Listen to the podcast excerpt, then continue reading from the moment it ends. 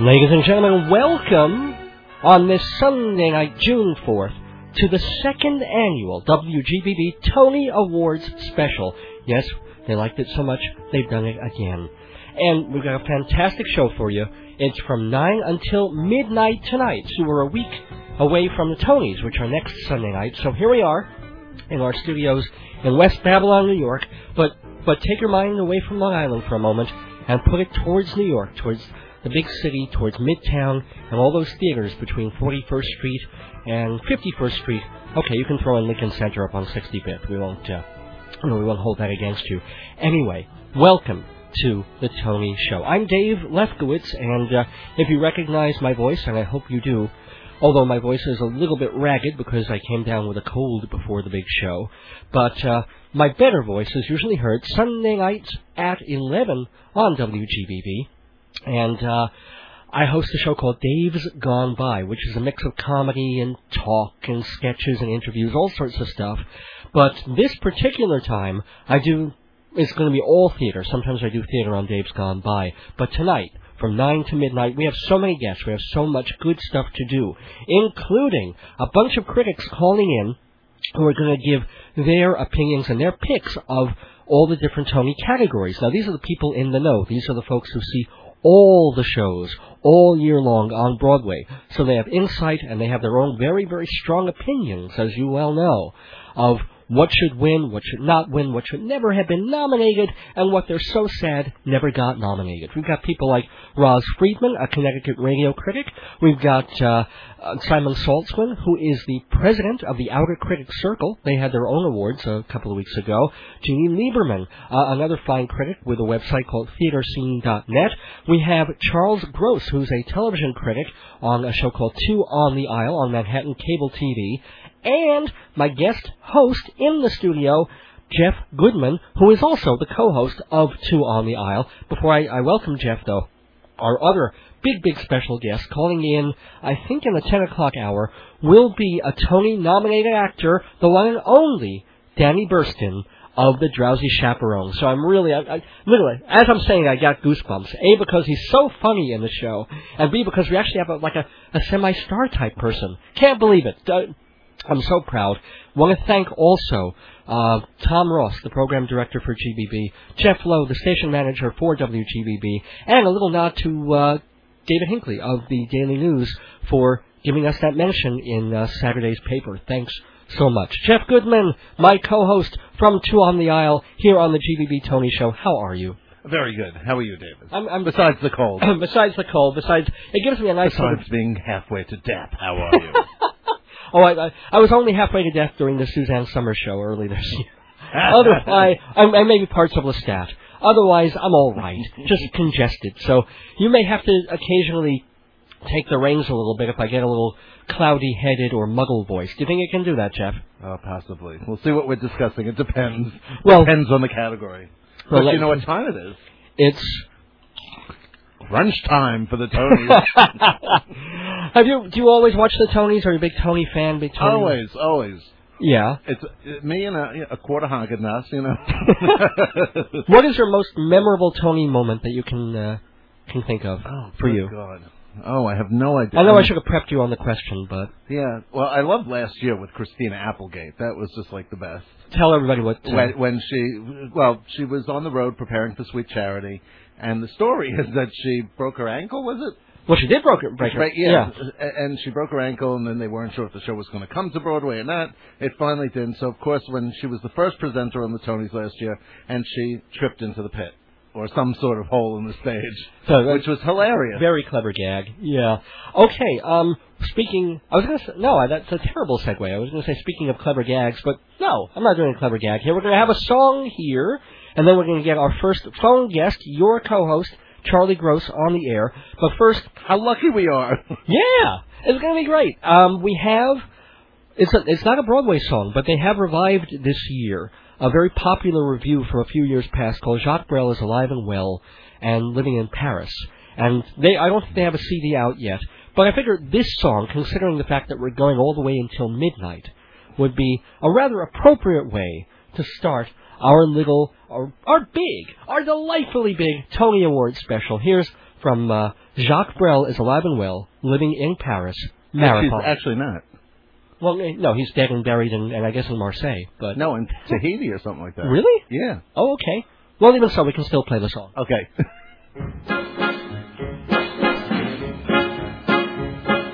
Marathon, marathon, mara, mara, marathon. Join us now, we're on a marathon. We're always dancing when the music plays. Join us now, we're on a marathon. Dancing, dancing through the night and day. We must dance because the twenties roar, the twenties roar because it's that of gin. Rodeo Joe and the road to sin, the road to whoopee and a whole lot more. Charlie Lindbergh, tons of confetti. MC Tommy Sacco and then Dirty Black Sack Monday and the market drops us. We keep on dancing as we walk on. Marathon, marathon, mara, mara, marathon. Join us now, we're on a marathon. We're always dancing when the music plays. Join us now, we're on a marathon. Dancing, dancing through the night and day. We must dance because the thirties scream, the thirties scream because the horsemen ride. Horsemen and he lives and he walks upside. Red light, shanty town, Frankenstein bride. Eight out Taylor and a big sweet body. Joseph Stalin and a back full of jollies. Call your broker and buy marzipan while we keep on dancing, dancing on and on. Marathon, marathon, mara, mara, marathon, marathon, marathon, mara, mara. Yes, it is a marathon here. Now we're on a marathon. We're always dancing when the music plays. Join us now, we're on a marathon. Dancing, dancing through the night and day. And we are dancing through the Tony nominees. Again, that was not a Broadway song. That's an off-Broadway song from the original Jacques Brel cast recording. And Hey. David was dancing. I, w- I was dancing across the rug. I was dancing across the water like Cortez, which is is a non-theater song that only non-theater people would get, I guess. But I, I had to do it anyway. We have a special guest on the phone who is the co-host with Jeff Goodman on a Manhattan cable TV show called Two on the Aisle that airs bi-weekly, I think, on Friday nights. Charles Gross will tell us all about it. Hello, Charles. You there? doing? Oh, hi, I'm good. I'm good, Charlie. How you feeling? You were you were under the weather this week, also, Uh, weren't you? I was. I actually, I'm getting over a cold. I hope, I hope you didn't catch it. Um, But uh, I'm, feel- Yeah, I'm He feeling. got a lot it from better. you, Charlie. It's all your fault. that's right. No, Je- Jeff always likes to blame things on me. well, yeah, it's a mutual blame game kind of thing, but no blame here. Here, we only have sweetness and light and dissing about all the different people who are nominated. I but, see. but Charlie, just real quick, tell people about Two on the Isle.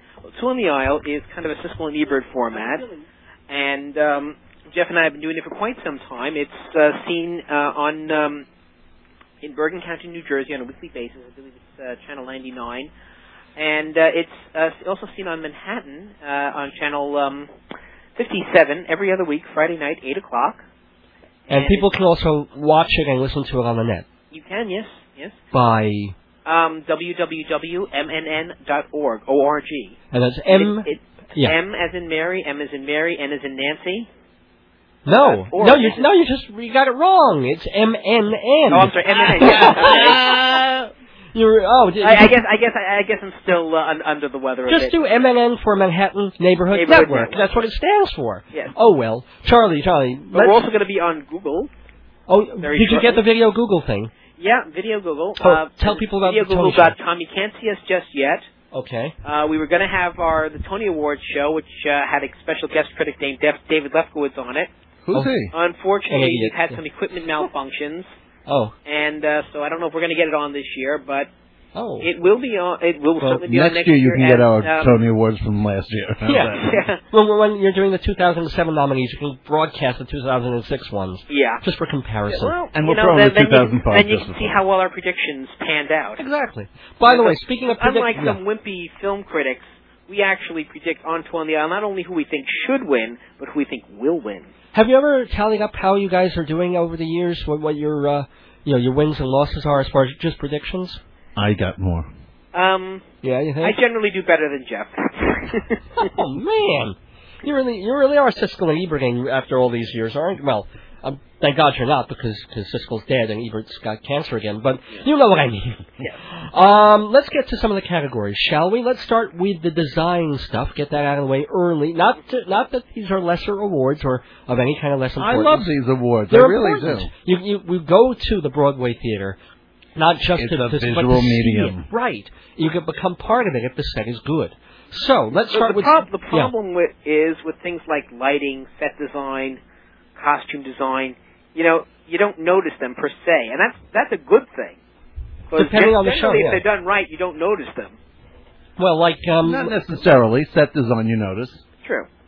And it also depends. Like um, And if you have people would lighting not effects. have noticed, let's say, the Awake and Sing set so Correct. much, except for the fact that it becomes over the course of the show, it slowly becomes dismantled and pulled off into the flies until you, there's no home set anymore. Some critics found that really impressive and, and part of the importance of this revival, and others said no, it was too distracting. It was a it was a director slash set designer's thing It- it- that it- took it away. depends. Just Like a period deconstructing the piece play. tends to have a better chance because you know they can do something different. If it's like a modern play, they'll just think, oh well, they slapped together, you know, some clothes. One, you know, went to Sears, got that. That's not true, because No, I didn't didn't you say it see was. Rabbit Hole, But but this which yeah, had the but this- best set design this year, I think? Well, wait, wait. Why did why did Rabbit Hole have? Because that's nominated. Rabbit that's Hole, um, first of all, John was- Lee Baker. had John Lee Bailey, who's I think is brilliant, and they had a, a brilliant set design which was on three turntables that turned simultaneously and created an entire house.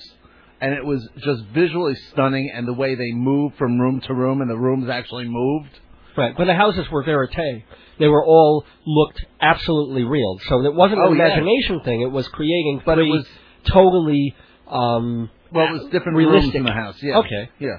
But I mean, it was it was just brilliant the way that set moved. So that and would how be- the set changed. Would that be your choice for Absolutely. among? The, let me read the nominations, by the way. There for set design of a play: John Lee Beatty, Rabbit Hole; Bob Crowley for The History Boys; Santo Laquasto, Three Days of Rain; and Michael Yergin, as we said, Awake and Sing. Charlie, what are your thoughts on on that category? well, excuse me. Of course, three days of they rain it sound did like- rain on the audience. So. Well, I, part of it. I actually did like the set for Three Days of Rain. I think it did um, convey the feeling of of of the show. So um, I don't think Three Days of Rain is going to win because a the show closed and because everyone is Did it close so already? down that Julie Roberts No, I just think kind it's of gave closing a standard performance instead of a brilliant performance. Right, but we're just talking about set at this point. Right. Um, well, but again, I think it ties in because people are not un- unless you've got uh, you know a, a Lion King or a Chitty Chitty Bang Bang or uh, you know a Miss Saigon with a helicopter. People are not as aware of the set as they are of other aspects. even even Tony voters who should be a little more even Tony voters. So uh, you know a show like Rabbit Hole, which is closed and is kind of off people's radar, probably you know even if you totally agree with Jeff, and you know I like Rabbit Hole quite a bit. I, li- I like the play as well as the set, uh Uh-huh. huh. but I think History Boys, which is kind of sweeping everything, or seems to be sweeping everything. That's you know getting you know the scuttlebutt is that that's the show that will win this year. But the So set that's that probably was gonna- a terrible set. It What? had projections and it had it had um. Well, the A little projections move. were there to keep everything moving and that's trick not- everything that's up not between really scenes. part of the set. Hmm. Mm. Projections are projections. Right. Just like Ag- there's no again, award it- for um, for um, sound design. Mm-hmm. And yeah, I've I've also heard complaints, and, and even I was fairly centered towards the front on History Boys, but I've heard complaints of people sitting on the on the far sides that they really feel out. Oh yeah, uh, among them you, Jeff. Yes. So that that is a function of set design too. If whole parts of the audience either see the backstage area or feel sort of left out because the skew is Mm-hmm. really for front and center, and perhaps for a smaller theater. Okay, let's Mm-hmm. but let that one again, drop. the- but again, History Boys seems to be the it show this year. What about musicals? Let's go with set design for musicals. John Lee Beatty again. He did the Color Purple set.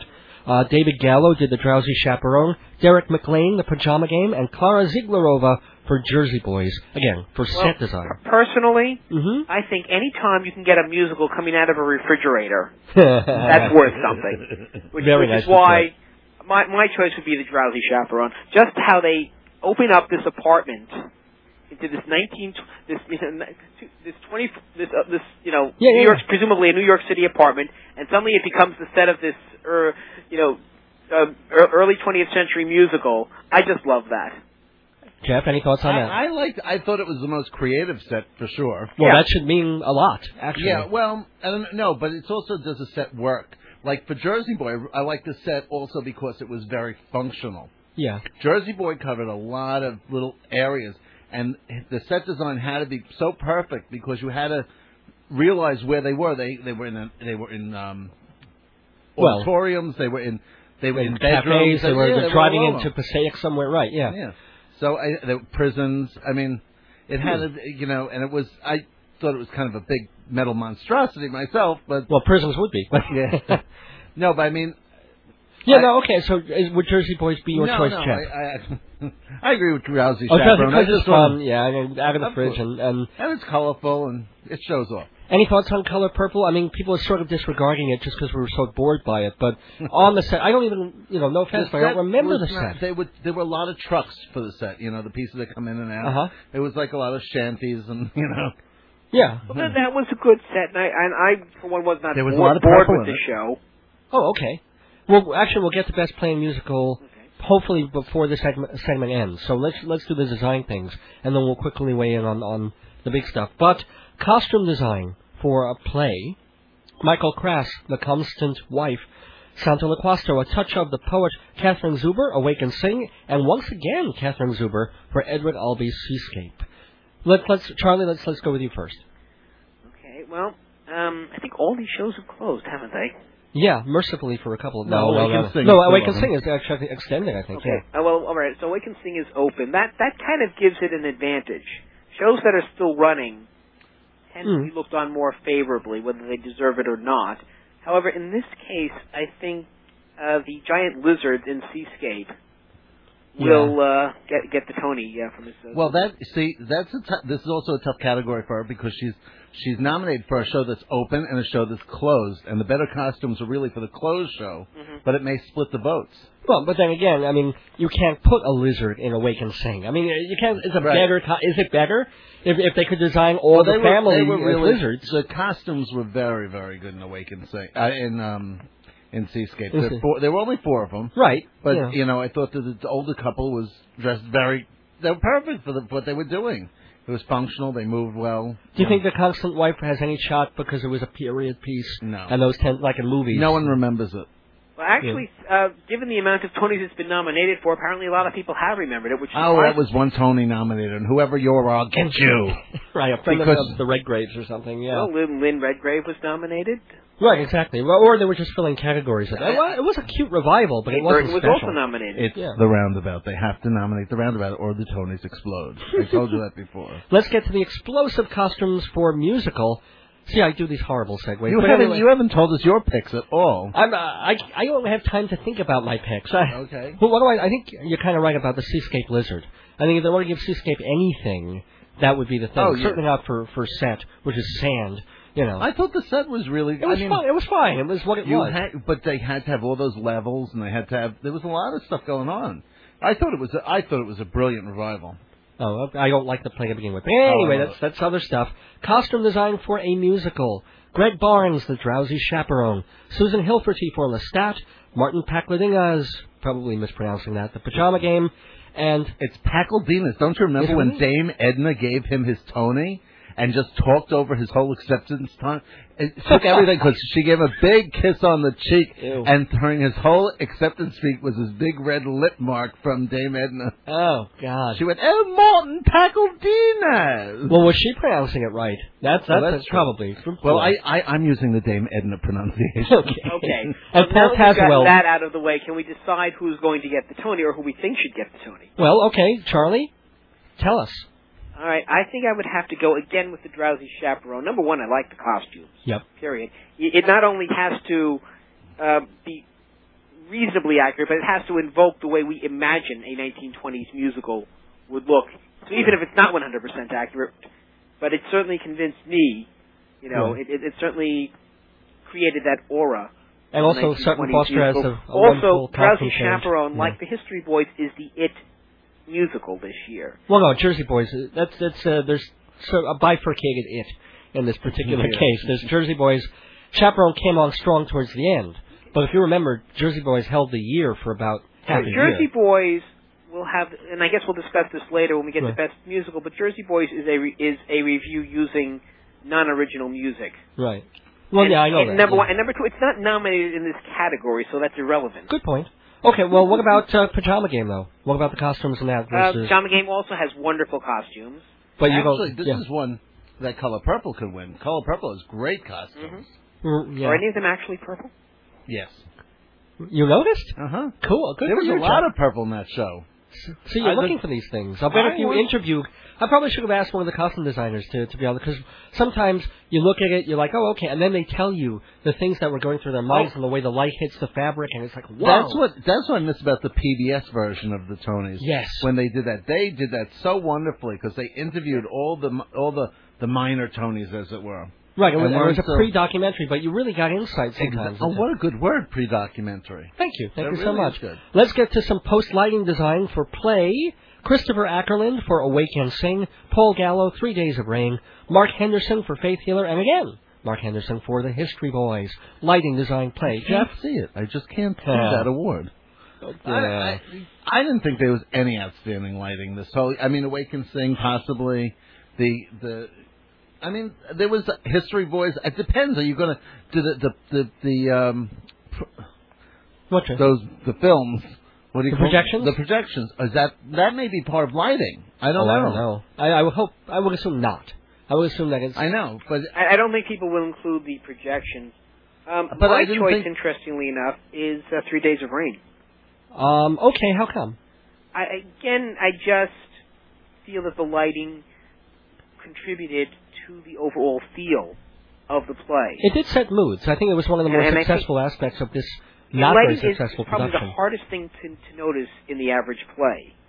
yeah. But I think it was subtle enough, but subtle but effective, but effective enough.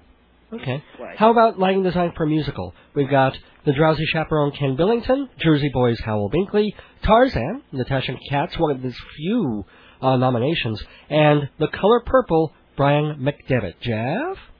Well, this I think this is where Jersey Boys shines because literally because because it does set the mood. It takes that big iron monster, whatever that is, and it really has to create all these different atmospheres.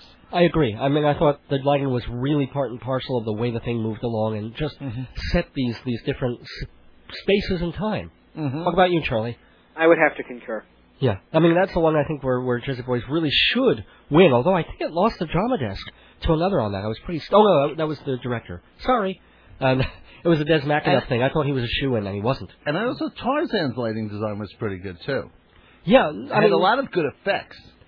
Tarzan had great Tarzan's effects. getting short shrift, but it does some really wonderful things, even though the whole thing is kind of a mess. I mean, the whole beginning is terrific. Yeah, the, the shipwreck, first the drowning. one- We have we have just a little bit of time, so let's get to direction of a play. Um, we've got Nicholas Heitner for the History Boys, Wilson Milam for Lieutenant of Inishmore, Bartlett Schur, Awaken Sing, and Daniel Sullivan, Rabbit Hole. Hmm. I would give. I would personally give it to Rabbit Hole because I really, of those plays, I enjoyed it the most by far. I think History Boys is the play that will win it. Again, partially the History Boys sweep, partially it is. Well, I, I shouldn't say it is well staged because we're from where I was sitting. I had a better view of the backstage Right. than I did of the play itself. But I think I think you might be right about History Boys taking it, and yet I have this this. At, now that it's receded into memory, I think a lot of the people I'm talking to really dug Rabbit Hole and and, and are appreciating it more almost now that a few weeks have passed and how subtle and well done that was. Yeah. Although I I don't know I'm I'm The problem, Yeah. the disadvantage that Rabbit Hole will have is that it is no longer running. right. Well, yeah. What about Inishmore? You think I have a shock, or is that just shock value? It it certainly has a shot, and I think I think last year, um, and I'm blanking out on on the play, uh, was shock value. Oh, um, Pillow Man. Pillow Man was shock value. I think I- Inishmore has a little more going for it. I certainly enjoyed it much more than Pillow Man, which I believe is from by the same author. Yes, Martin McDonough. Uh, certainly, uh, you watch the play, you think the author uh, should be locked up somewhere. Oh But- well. Well, you knew that from Beauty Queen of Lebanon. pretty much with a hand in the in the pot. Jeff, I need your uh, your pick on direction of a play. I loved Rabbit Hole. I, I'd rabbit hole everything. Let's leave your sex life out of this, Jeff. But anyway, very quickly, Charlie, because we have to lose you. I can ask uh, Jeff later, but um, your pick and prediction for best play and best musical of the year, Tony, for, for Broadway. Okay. Well, my pick for best musical would be Rabbit Hole. For However, best I musical? believe What? We're living in a rabbit hole. We're living. Our I child believe just History died. Boys will win it. History Boys will win for play, and and your cho- again your choice would be for Rabbit Hole. My choice would be Rabbit Hole. And what about musical? Musical is a little uh, trickier. Um, you've got some reasonably good musicals. None of them really okay, stand tell out. us you love the wedding singer. The tr- what? tell him you love the wedding singer. I I actually did enjoy The Wedding Singer a lot more than I had planned to. Um, however, I think The Drowsy Chaperone, which really, as far as story and score is Uh-huh. concerned, really isn't that much better than The Wedding Singer if you know, if you break it down. But it is such Hmm. a valentine to the musical theater. And it's That- original. I'm sorry. I mean, it is, as, as Jeff says, unlike Jersey Boys, the score is original. right. It may be in an old style, but it is an original thing. So, so you would choose Drowsy Chaperone. I would choose Drowsy Chaperone, and I think Drowsy Chaperone will win. Wow. Okay, Charlie Gross, you were a wonderful winner on this WGBB Tony special. Gotta let you go because we've got so much other stuff to do, but you've been great. Everybody catch Two on the Aisle Friday nights on Manhattan Neighborhood Network in, where else, Manhattan. Charlie, have a great one. Thank you, Dave. Bye, Charlie. Hi, Bye-bye. Jeff. And now, a little more music. As soon as I hit the right button. We are working our way through the Tonys. Yes, we are going through all the Tony categories tonight with a whole bunch of people on the second annual WGBB Tony Awards special. I'm Dave Lefkowitz here in the WGBB studio live with my co-host Jeff Goodman. How you doing, Jeff? Again, and this. Whoops, whoops! I gotta put your mic on. Go for it. Okay, I'm doing well, but I just also want to remind people the Tony Awards are next Sunday night at eight eight o'clock, right? Um, yeah, they do the whole three hours. CBS goes from That's right. eight to eleven, which is kind of, or did they squeeze it into two? No, they do I three, think it's three. three, which is which is cool. Um, But it ends promptly at eleven. well, yeah, or else, because gotta make room for that news, you know. Um, so that's what we're doing, and we've got great people calling in. We uh, we just got off the phone with Charlie Gross, who is Jeff's co-host out two on the aisle. We have Simon Saltzman, the president of the Outer Critics Circle, calling in a bit later. We've got Jeannie Lieberman calling in. She runs a, a theater website called theaterscene.net. Who else? Who else is um, going to be with us? Um, do do do do. Gotta look through my little notes here.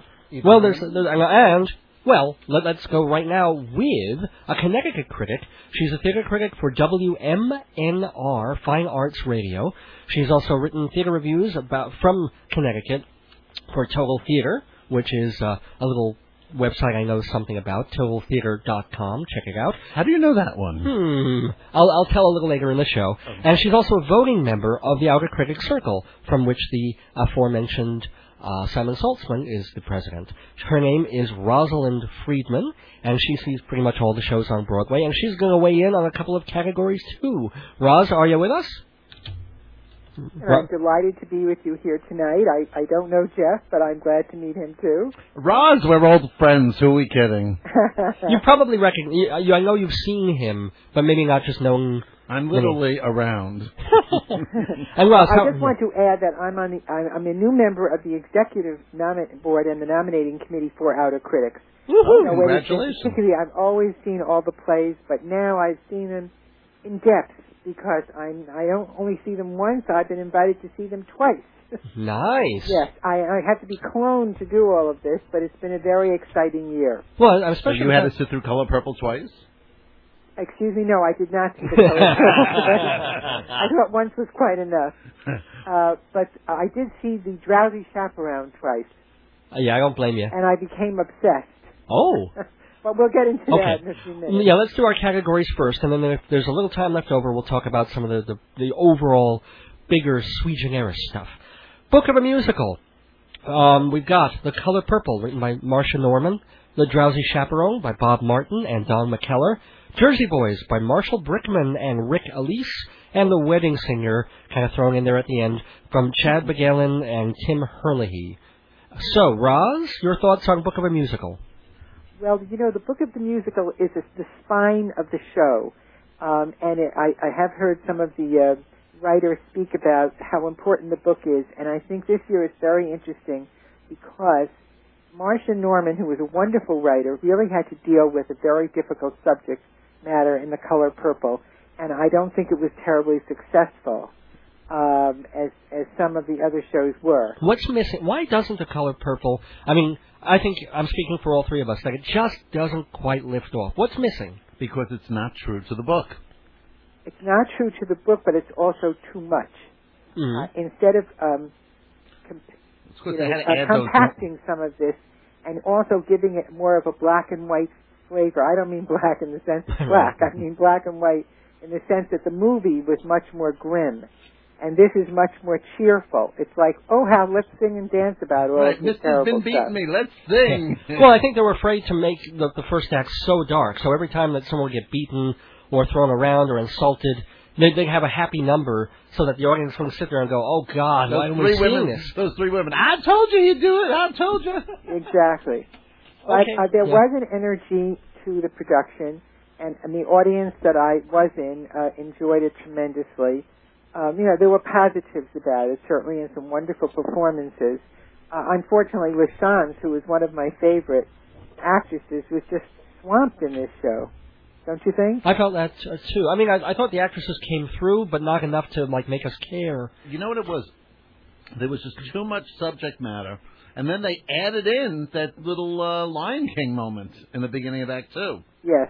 I mean, which was totally unnecessary. Yeah, they should have saved it for Tarzan, you know. uh, But But then it's there, eh, obviously the horse race on this is between Drowsy Chaperone and Jersey Boys. Where do you fall on on that, Roz? Well, it's very interesting. I really thought Jersey Boys, and I still think it's an excellent show.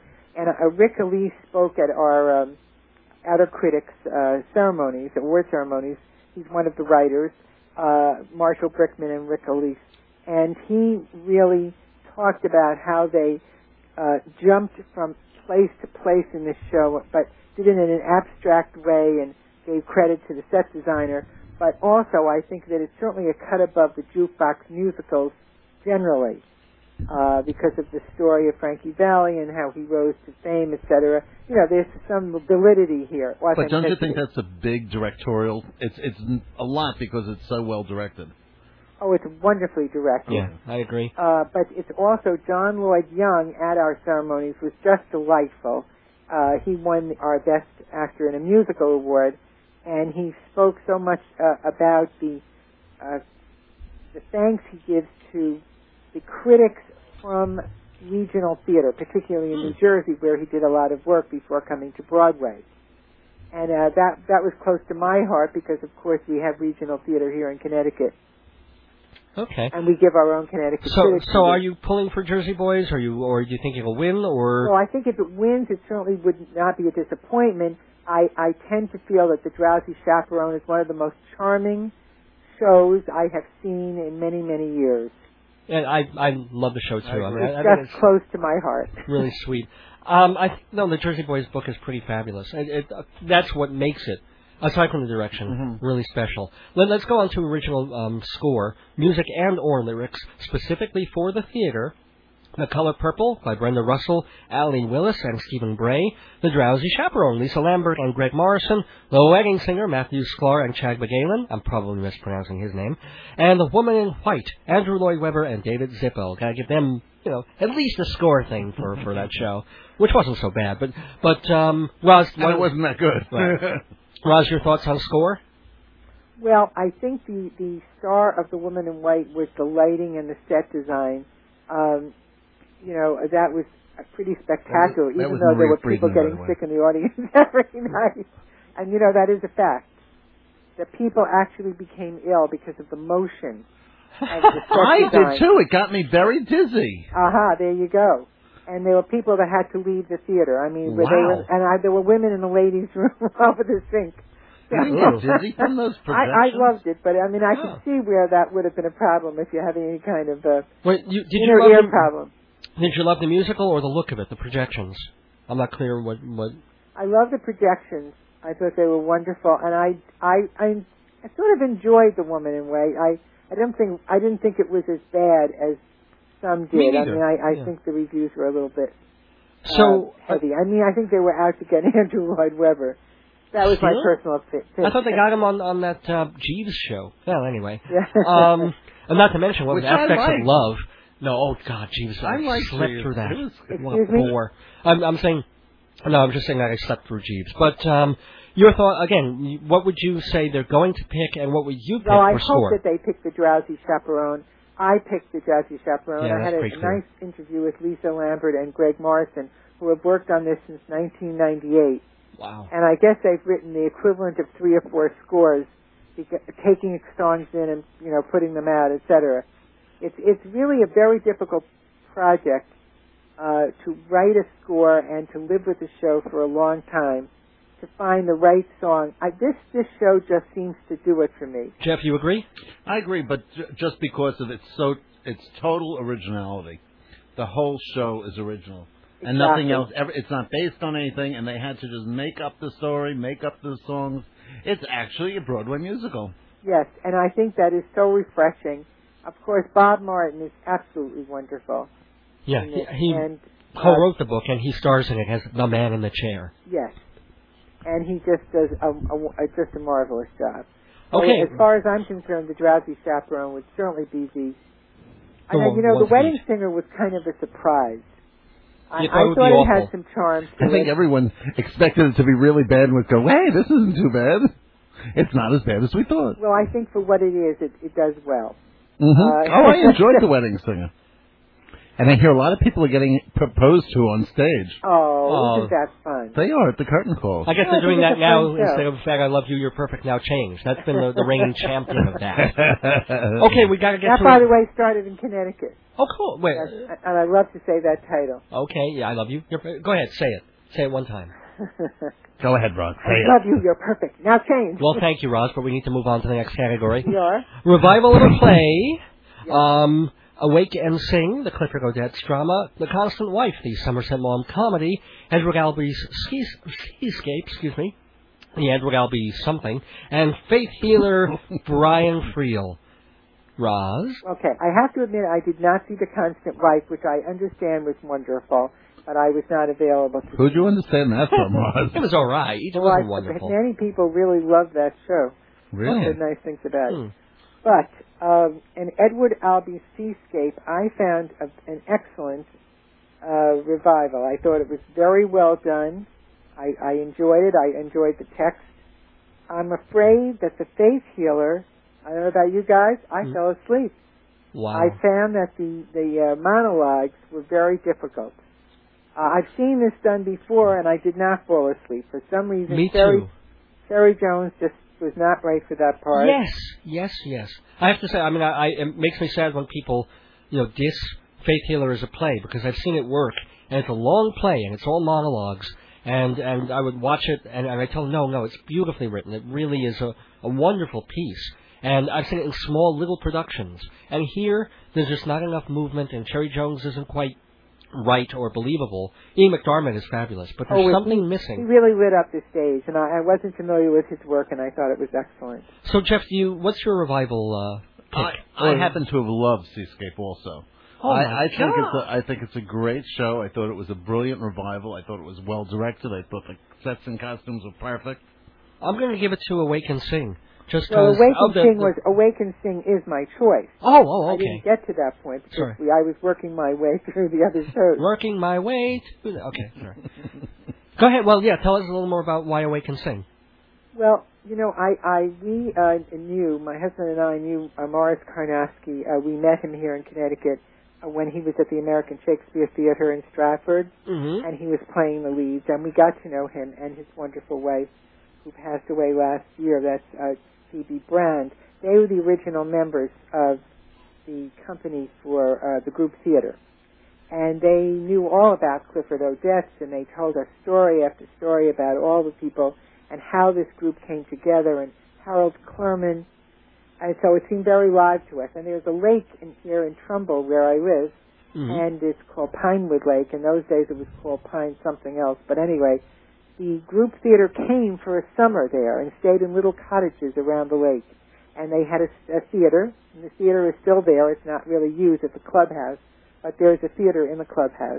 And Okay. the actors all got together and did their stage exercises there, their theater exercises. Mhm. And um, so this play is very close to my heart. Well, that's that's not quite fair to the other. pl- I mean, if if you're you know letting Well, it is all Well, that. Oh, I had a really good experience with lizards. That's why I like Aha. Seascape. Okay.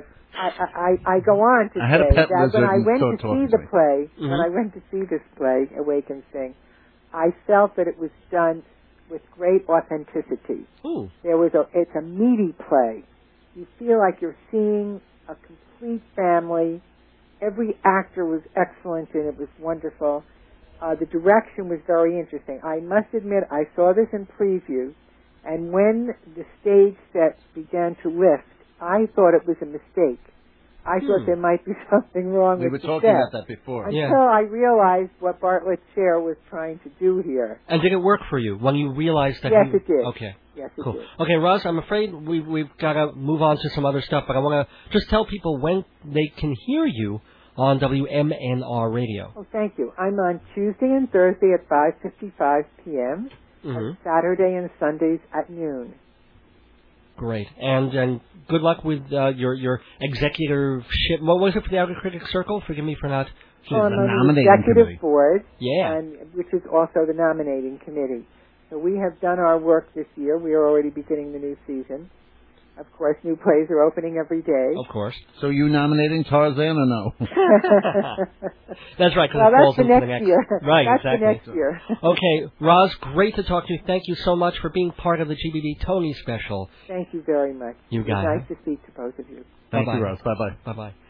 Well, that was Roz Friedman from Connecticut. We've had, let's see, a couple of critics on already. Let's curve the field a little bit and talk to someone who is al- is a critic but is also better known as a playwright and a very good one. And I say this not just because I know him and he's a friend and, and stuff like that. And wasn't he on last week? He was on. and As a matter of fact, that last week I talked to Jeff Sweet, who's the author of Va- The Value of Names and Porch and uh, American Enterprise, which was that was probably his best known off Broadway work. Although it looks like he'll start having some more stuff done locally quite soon. Anyway, we talked about a bunch of stuff, and towards the end of the interview, I asked him about some of the major categories of this year's Tony Awards and nominations. So here, from last week, for about 10 minutes, is Jeffrey Sweet weighing in on the Tonys.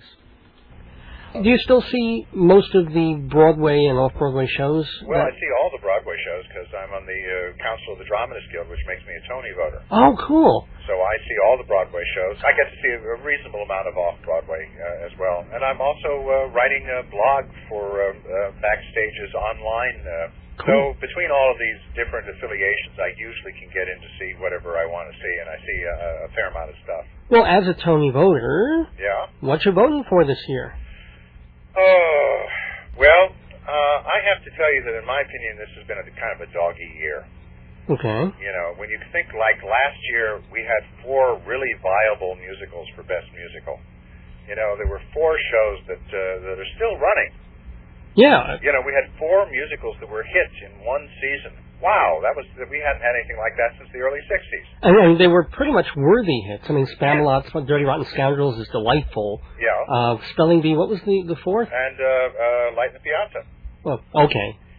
You know, and all, so all four of them uh, um, are hits. Hmm. and uh, it was it was delightful, and they all had their own particular strengths. But you uh, had to parse out which you thought had a better score, and which you thought had a better book, and which was overall a better production, and so forth.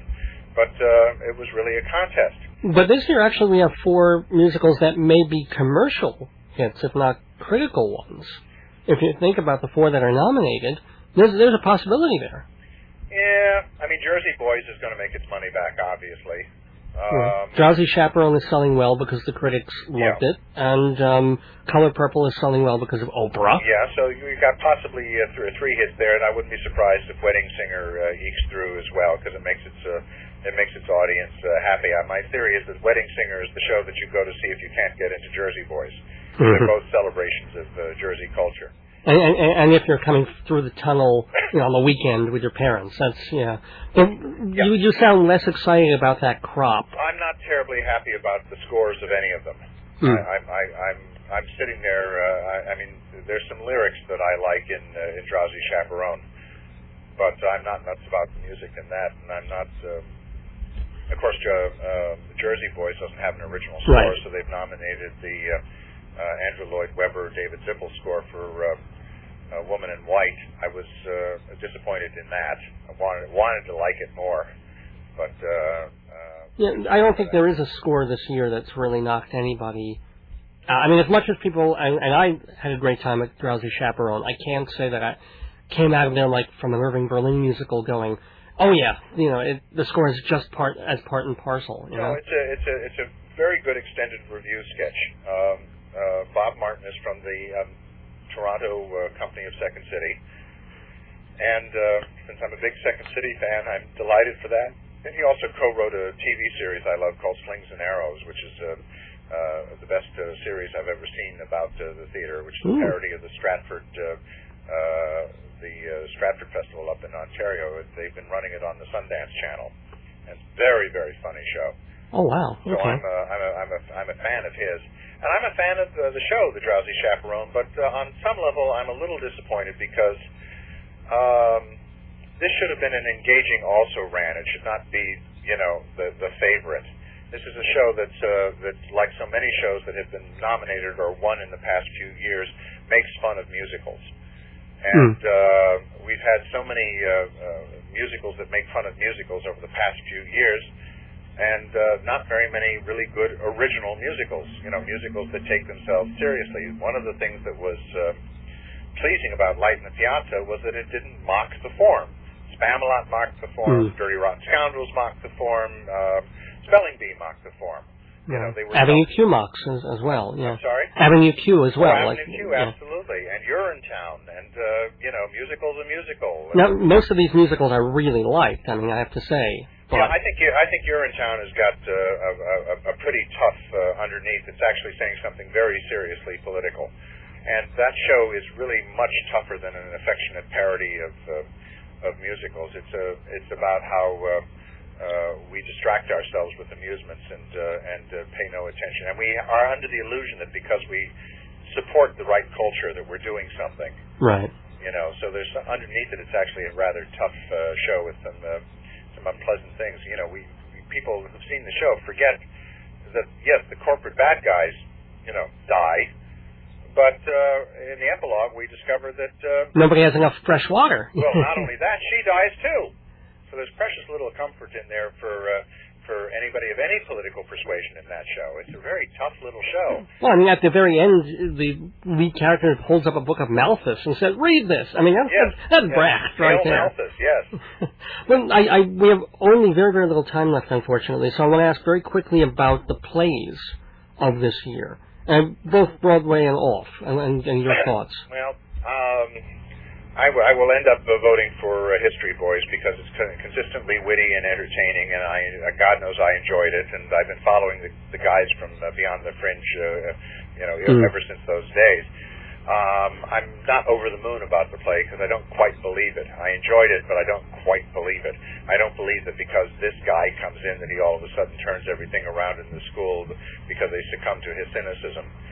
Um, so, eh, Yeah, it's, I for, the, for me the plays were actually weaker than the, the musicals. And some I like Rabbit Hole though. Well, I liked I liked most of Rabbit Hole. I thought that it uh, repeated its uh, effects a little bit. I would have cut the first scene in the second act and taken out the intermission and played it as a 90-minute one act.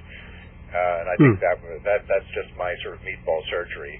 But every scene was about uh, uh, the the ghost of the kid in the room and how it was uh, affecting uh, how it was affecting everybody. And uh, you know, how many times can you say uh, we're devastated, we're devastated, we're devastated, or, or, or dramatize that?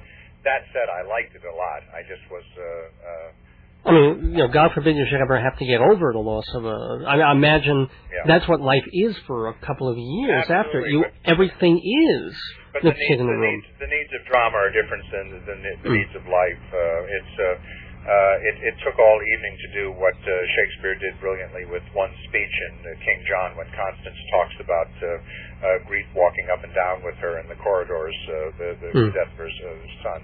Uh, I mean, but I, I still think it was a darn good play, and I was glad it was on this season. Actually, the play that I was surprised by because I didn't expect to uh, care much for it at all was Feston, which I saw late in its run, Ooh. and maybe when it opened, they hadn't found their ensemble. But four weeks in, when I saw it, I uh, thought it was just riveting, and I thought that the performances were uh, were uh, Wow. sensational. I thought that Larry Brigman was absolutely cheated of a nomination he should have gotten. I thought that uh, uh, Michael Hayden was uh, uh, about as good as I've ever seen him. I thought that people absolutely misunderstood what uh, Ally McGraw had been directed to do. They say that she was giving an unconvincing performance. She's playing the part of a woman who's trying to ignore the fact Mm-hmm. Right. uh, that uh, she's been living with a monster for 30 years and has done nothing about it. So the artificiality is the part. So I sat there with a friend of mine, uh, and we were both uh, dumbstruck by uh, by what impact it had on us. Uh, my agent, uh, who teaches at a university, sent some of her students to see it, and they all came back, and that was their favorite show of the season. So I think it got uh, kind of a, uh, a bum's rush. I think it's a much more interesting uh, play, and I certainly would have put it up uh, if I'd been on the nominating committee. That would have been one of the ones that I uh, that I nominated over. Uh, Well, over Well or, or whatever else yeah, got. well, which is uh, That's Elisa Kron play about her mom. yeah, Or sort of about her mom, me- mega theatrically. Yeah, which I As she you know, says I- I 10,000 enjoyed chunks times. of it, but uh, Yeah. but I thought that the best parts of it were indeed the mom, and that uh, the, the other stuff would tend to be either clumsy or a little or a little cute. And the Lieutenant of Inishmore, uh, I thought it was just wonderfully crafted, but it made something with, uh, beautifully that I just didn't care for. Hmm. I think that um, um, this is a Ma- Martin McDonough. Has, his guiding aesthetic is what can I do to get at the au- uh, audience? How can I make them squirm, or how can I Sure. make them? Uh, and he's done this in play after play after play, and uh, I find that slightly juvenile. Well, he, was, he is. when he was writing these things, he was in his early 20s. Yeah, I know, and this is very obviously sort of okay. I'm going to try to do on stage what uh, Quentin Tarantino did in uh, in Pulp Fiction. Yeah. uh, just as uh, Lonesome West was uh, his response to True West and uh, American Buffalo. And uh, on some level, uh, you know, as well done and as well crafted as it is, and I think Inishmore on some level is uh, uh, one of the best crafted plays he's done. The mock uh, uh, disemboweled people on stage and uh, all the blood packs that had exploded and all the rest of it. I thought that really he ultimately was not making a point so much as uh, uh, as uh, jolting the bejesus out of the audience. I felt uh, very similar about uh, the Pillow Man, although uh, the Pillow Man I found actively distasteful. You Oh. I thought it pretended to be about something and really was only about getting a rise out of the audience. I know a lot of people who uh, who uh, don't agree with that, and that's that's fine. That's why we have conversations, you know. but uh, I was I'm not a part of his. Uh, Okay. but you know, sometimes writers develop. I remember that the um, in the early days that uh, Richard Greenberg's plays were very superficially clever and uh, and glib, and I was not a big fan. and then he wrote Eastern Standard, and that seemed to signal a trans uh, transition. And then after that, he wrote four or five plays that I just think are glorious. You know, culminating in uh, in Take Me Out. So I'm, Hmm. uh, you know, uh, even when he doesn't succeed, uh, I'm always eager to go to see another Greenberg play because uh, between that and the American Plan and uh, uh, a few of his other plays, uh, some of those plays are just gorgeous. Well, that, that was the surprising thing about Rabbit Hole from um, David Yeah. Lindsay Bear. I mean, his other plays were these kind of audience baiting, goofy, weird, sort of sick um, trailer trash fantasy things where, where his trademark was becoming. Uh, What wh- wh- outrageous thing can I do now? yeah, and And, uh, yes, and I think that that, uh, that re- represents an advance for him. It was like um, it was a oh, leap. Nicky, Nicky Silver had a play.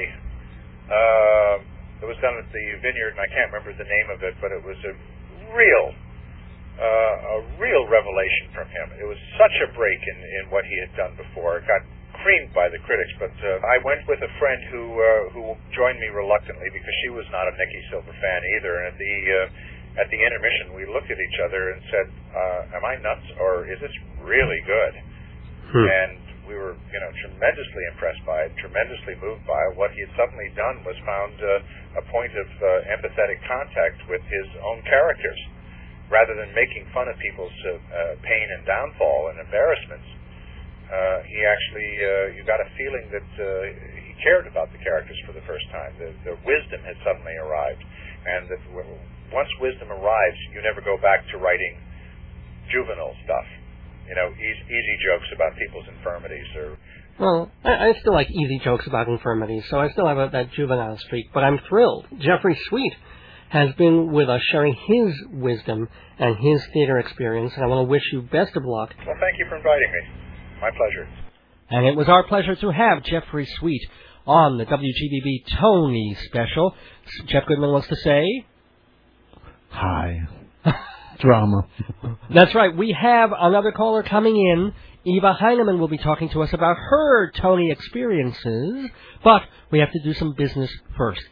So stick around, we have two more hours of the WGBB Tony special. Please don't go away.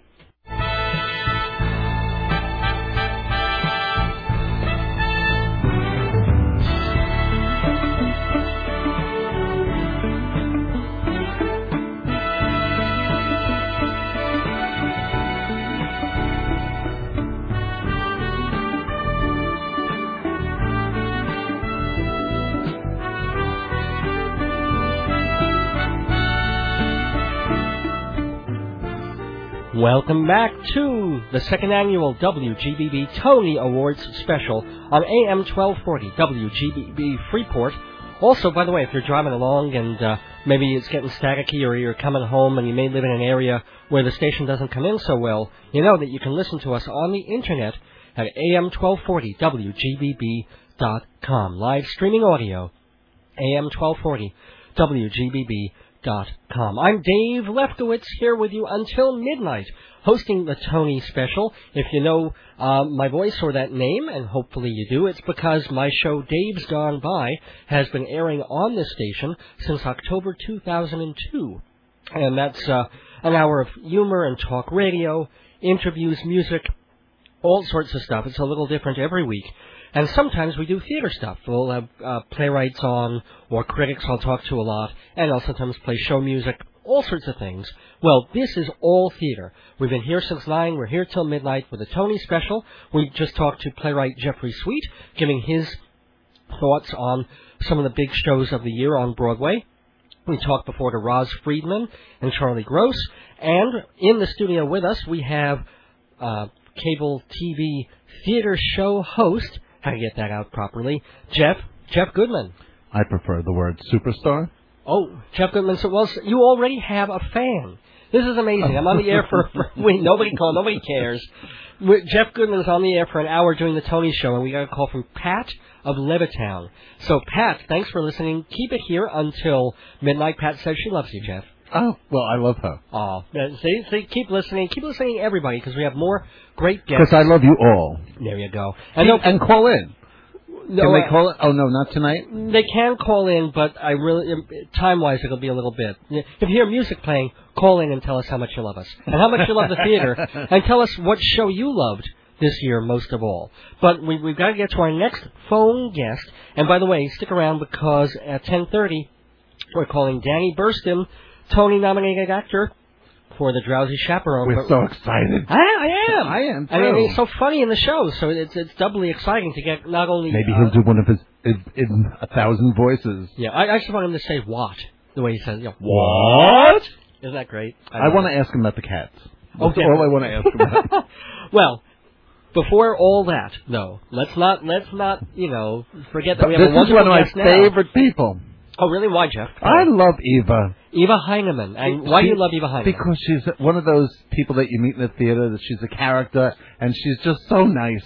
yeah, You can't help but love Eva Hyman. absolutely, absolutely. Now, Eva also, like you, has a cable TV show. As a matter of fact, hers is on just before us, I believe. So yeah, uh, we'll we'll ask her. It's called High Drama on Manhattan Cable. Eva, are you with us?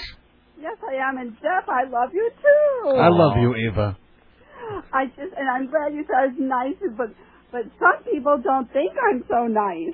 Okay, well, well, here's the deal. Most of the other critics who are calling in tonight are weighing in on the different categories of the Tony Awards, what they think will win and what they really hope will win. And I was going to ask Eva to do that too, but she stopped me short before I even got started in asking her by saying that she had attended the big cocktail party for all the Tony nominees and also for the press to meet and greet and do their interviews and stuff. So I thought, oh great, you know, you can tell all these anecdotes and what did they say and how was it. Except you had a really horrible experience. So Eva, the the mic is yours, or at least the telephone is. Tell us when what was this? It was I'm the Tony dying to hear party. this. Yeah, what happened? Oh, please bring back Keith Sherman as a press agent for the Tony Awards. Please, at least they understand theater. The, these initial press agents, like PMH, PMK, PMK. HBH, who I don't know who the hell they are. They're ridiculous. Well, All well, right. start at the beginning. I'm what sure happened? they'll be happy to hear that. Yeah, yeah. yeah. Thanks for Well- costing me all future sponsorship here. Okay. Uh, These are the opinions of Eva Heinemann and not anyone else's. right, exactly. You So might be- so you went to the Tony cocktail party and It's not a cocktail Not a party. cocktail, It's in the afternoon. It's, it's called a Meet the Press. It's uh yeah Meet the Press nomination. Uh, the nominators meet the press. Was Tim Russ Done up at there? the View at the Marriott Marquis, and they do this every year. And last year, these same people with my same credentials let me go up with all the rest of the people, Mm-hmm. Mm-hmm. you know, to the view to the top. And this happened with Keith Sherman, where all of a sudden I was persona non grata, but they would let me go by the elevators by the view, and I would do my interviewing there because all the press agents know me, the actor, everyone knows me. I've been doing this for 11 years, for God's sake. that's right. Your show has been on the air on Manhattan Neighborhood Network for 11 years. Yeah, right, right before Two on the Aisle. Well, at least it, it wasn't always, but but it is now. Yeah. It is now. Okay. So- It's a great double feature. and and and you're yeah. Yes. And I emailed them telling them that I was going to go do what I used to do with Keith Sherman, which is, you know, go by the elevators and grab interviewers as I can. If they want, if they say no, fine, no problem. Well, e- Eva, who are some of the people that you have interviewed uh, on the fly in your Who have you past? grabbed, Eva? Yeah. oh, um, well, I was just thinking of Alan Bates. I got Alan Bates. Mm. Okay. And I got, I've gotten Lauren Bacall Wow. in the past. I mean, I've gotten great people. I mean, Richard Griffith, for God's sake, talked to me for like an hour. He is so cool. Who was that? Richard. Oh, that was this year. From Richard the Griffiths. History Boy. Yeah, this Yeah. year. Oh, did you hear what he did on the 29th of of uh, May? What? No. He stopped the show. Someone's Oh, cell because of phone. cell phones. Yeah, God someone's cell phone bless rang. him. He hates that. Good he for him. stopped the show. Yeah. And he scolded the people. He goes, "Now the the stage manager told you to please turn off your cell phone. We told you it was illegal in New York State. Now turn off your cell phone." And and he stopped. He goes, "We'll start it again." And he did. And in England, he actually got people thrown out of the theater for having their cell phone. on. Good for him. He hates it. Oh man, I mean, if I tell you it was, I think it was um, not Faith Healer. There was one that was really qu- uh, a very quiet show that was interrupted incessantly by cell phones when I went to see it. It was almost literally people were in a rage around this this person whose phone kept ringing and ringing. But Eva, we're taking away from your story. I'm time. sorry, Eva. So what Well, when, when you Oh, I were was interviewing trying- Richard? I, I just yeah. going to tell a quick theater rage story on my part. I was Okay. at Sweeney Todd matinee, and these, these women behind me with a plastic bag. They weren't even opening candy. They were just deliberately rattling a plastic bag. I actually physically grabbed the plastic bag with them and almost hit them over the head with it. You slap him, Eva. That's You're right. so nice. Oh, I've done such similar things. I I don't have time to get into them, but I've, I've been rather nasty to people Yeah. who were just noisy. But I, Eva, I, and, Well, they okay, talk to each so- other. So, Yeah, oh, anyway, I yeah. email I emailed PMH, whatever the heck they're the initial PMK, oh. yeah. I I emailed them and told them what I was going to do. I said, if that's a problem, let me know. They didn't let me know. I get there, my cameraman, Barry Liebman, was there. Uh, someone approaches me. I tell them what I'm going to do. They don't say anything. They say, fine, no problem. Then I talk to Mark Ruffalo and Pablo Schreiber from Awaken Sing. Wow. And Mark and I are discussing Clifford Odette because I was really upset because Clifford Odette's name names and I thought he was a pig and that his, his story, he's a hypocritical bastard because he doesn't believe what he writes. But then Mark actually took away my disillusionment and gave me my illusionment back because apparently Clifford Odette said to the House of Un-American Activities, "F you. Ex- Oh, sorry. Oh, excuse me. Eva, please. Darn you. He, well, but he said, F you to the, you know, I'm just quoting Mark Ruffalo. He said the same thing. That, you know, That's going to cost you, Eva. to the House of Un-American Activities. I'm sorry about that. No problem. And um, maybe that's why I got into trouble too. I guess so we- so. So we, so apparently Clifford Odets only named people who already said they'd been named. He was proud to be a communist and he stood up for himself. And I was so happy. So we were talking about communism and socialism and all this other stuff. And then he went upstairs. And the next thing I know, a nasty old cop is in my face saying, pack up and go. Now, Excuse me? I say. And they say, the clients want you to go. I go, what clients? And he wouldn't, and they were, they were the PMH people at the table. And they would not even, he wouldn't even let me approach them. I couldn't even go up to them. They didn't have the courtesy to even talk to me or anything. And I'm like, uh, you know, what's going on here? And they were talking about my stupid credentials, which were fine last year, but now for some reason this year, who knows what the problem is. Well, Why they couldn't think you- I'm a communist or Eva, you call them up and you quote Cl- Clifford Odets to them. that's right. Yeah, awaken, uh, you know, and, and shriek. Awake and curse. But, I but why think didn't you I- just signal the PMK people and say, "Hey, what's going on here?" Well, I did. Aren't they the people who wanted you to And they leave? were like afraid to approach me, I guess. Like I said, I, I don't know. Maybe they thought I was a communist. I don't know. I don't think that mattered. You- Even you need to take a breath on this. I mean, I know you're upset. I know you want to you want to vent on this. But what what what happened when the policeman showed up?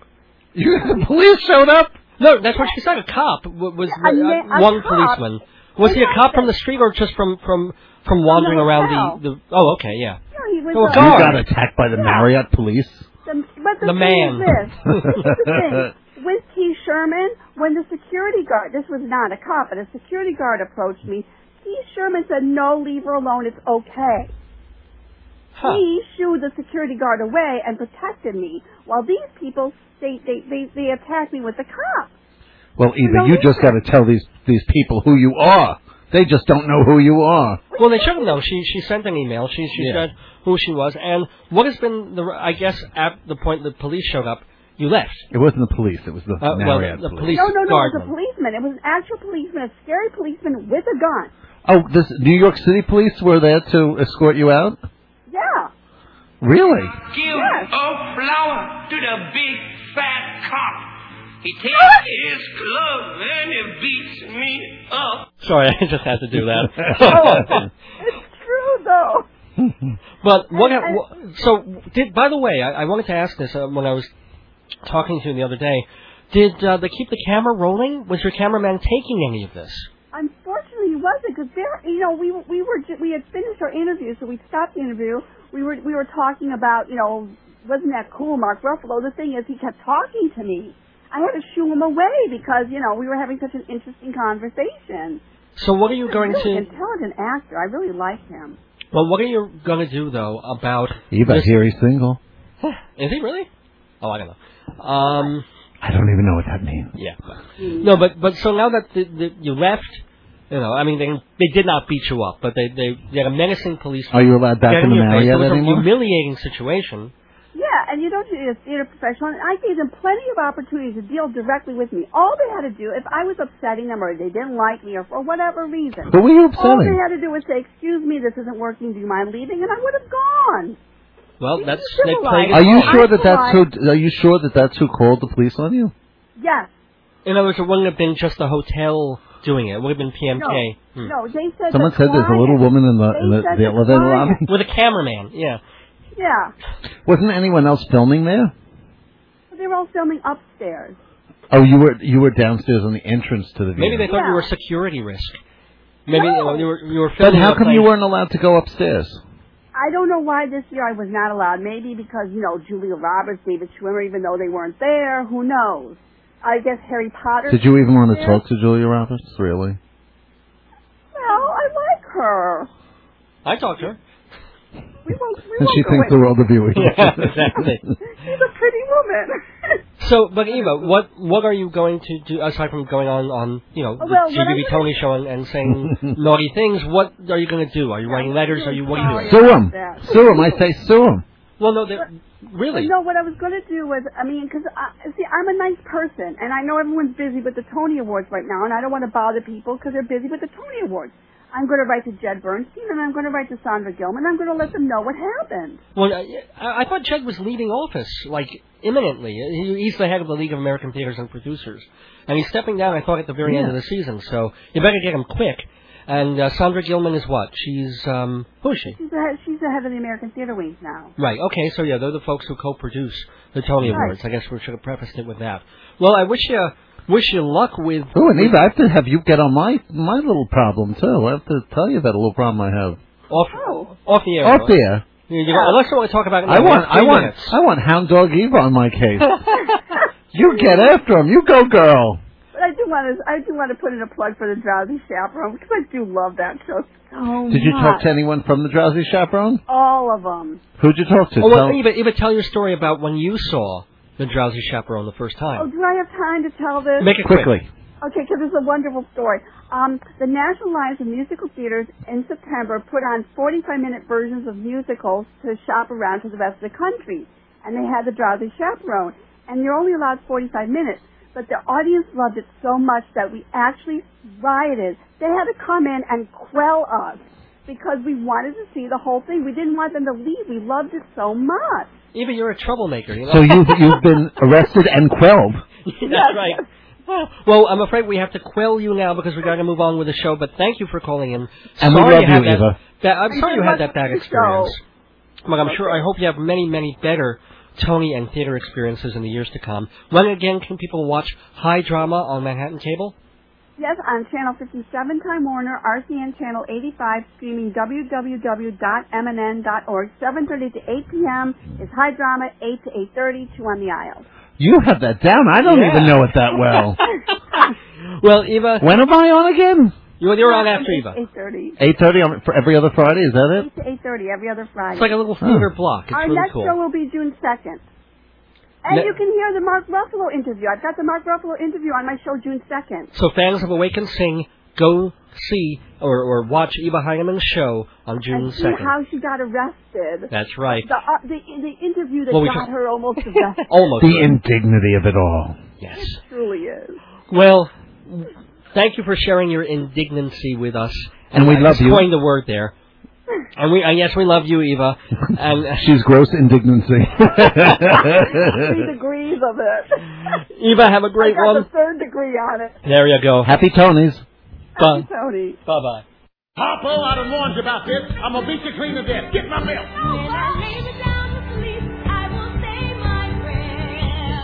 You throw your food on the floor, you eat it off the floor, you little pig.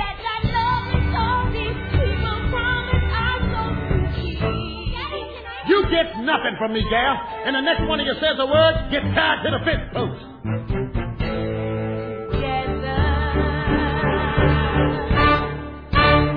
Bedrooms upstairs. I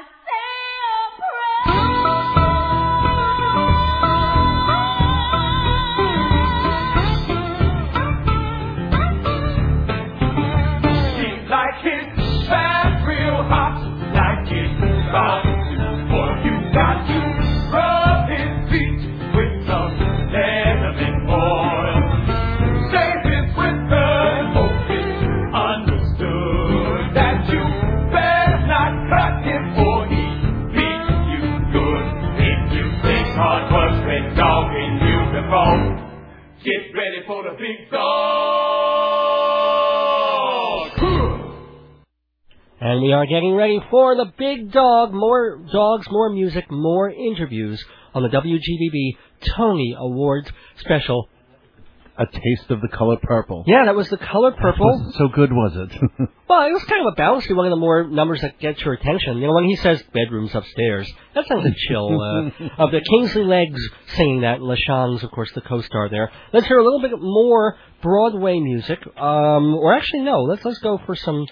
As you Talk can see, about some Tony Awards. yeah, we will do that. We've got Iris Dorbian coming up in just a moment to do some of the featured actor and actress categories. Ooh, good. But let's hear. Um, oh, okay. Let's let's hear an off-Broadway song from a show called Thrill Me. Ooh, good. Go figure. They made a musical out of the story of Leopold and Loeb. I, mean, Um, I guess they can do if they can do James Joyce of the Dead. That basically And took Sweeney Todd. yeah, exactly. So Leopold and Loeb, two killer, sort of gay young men who who loved each other in a very sick way and tried to get away with a perfect crime, and they did a chamber musical of it, which I think was nominated for a couple of the, you know, Broadway only, um, the Tonys only deal with Broadway, Look, I think the Outer Critics Circle recognized Mm-hmm. And Romney also, for a I few think things. Drama Desk. Drama Desk may have too. So let's hear. Uh, uh, I have some trouble sometimes with the lyrics of the show, but it's, it seems kind of interesting to me. Here's um, here's a number called "Nothing Like a Fire," sung by Stephen Dolzhinoff and Doug Krieger. Thrill me. Look at it smolder. It's breathtaking.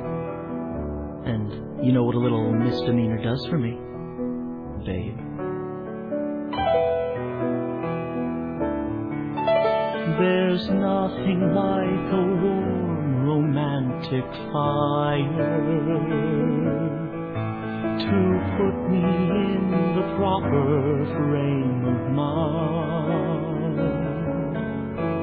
There's nothing like a roaring, raging fire to help me unwind. There's nothing like the sound of crackling embers to calm me when my pulse begins to race. There's nothing like the glow of sizzling embers to brighten your face.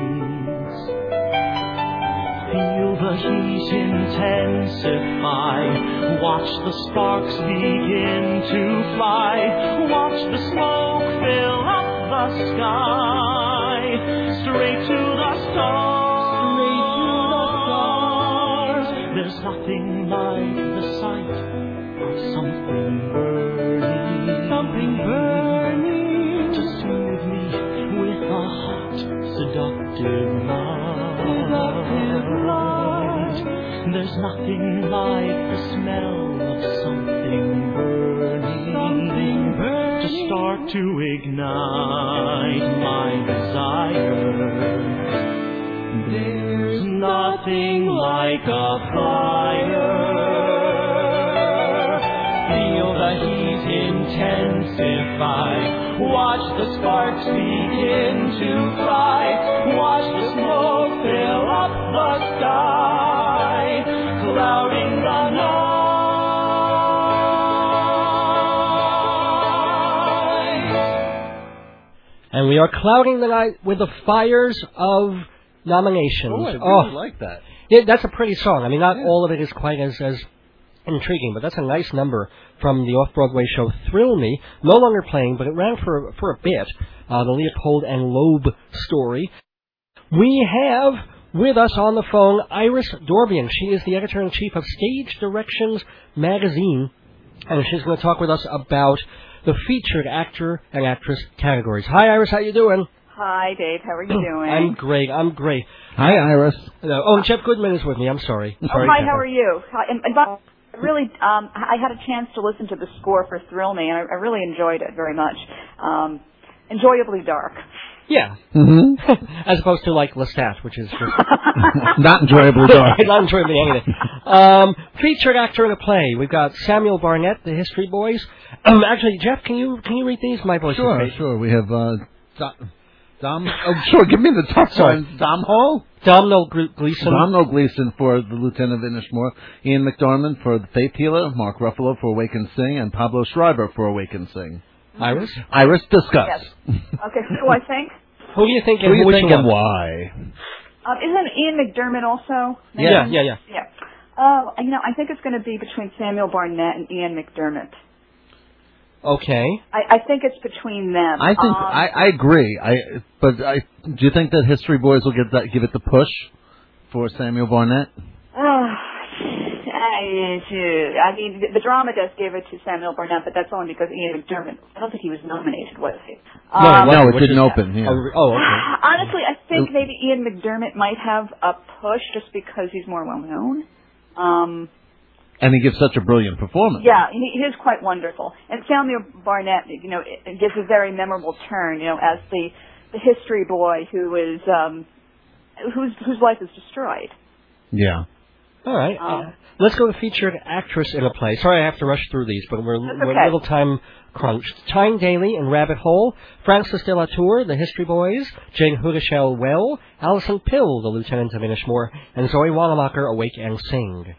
Okay. Um, I thought that Jane Goodishell. Who- who Oh, That's- is she? Howdy shall I think? Something like- Howdy, Shell. Howdy, Shell. Um, I think she's wonderful in, in as the mother in Well, Mm-hmm. Mhm. but I think it's going to be Frances de la Tour. I agree. I, I- yeah, Uh, you know. a- absolutely. I, I think she is extremely. She's Although not, I think there's a groundswell for Zoe Wanamaker too, Um, well, because that's a Uh, lead yeah. role. Yeah. That's, uh, she's Yeah, in the I- wrong and people category. like her. Yeah.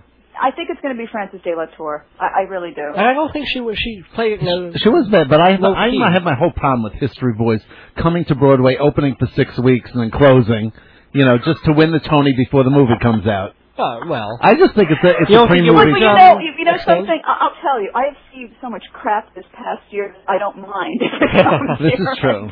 and Does a short tour of duty. It's you know, it was a pleasure seeing this beautiful uh, production. It was Don't a you short wanna Della see- tour of duty. What? Sorry. Don't you want to see Lennon again? I liked Lennon. I wanted my Uh-huh. life. Okay, we're with Iris Dorbian on the WGBB Tony special. We're moving on to featured actor in a musical. yeah, that In My Life didn't get set. That was surprising. Uh, well, it was an interesting set. It was weird. Danny Burston, Very um, good. Danny Burston, who's going to be on the phone in a couple of minutes, which is one of the reasons I got. So we love him.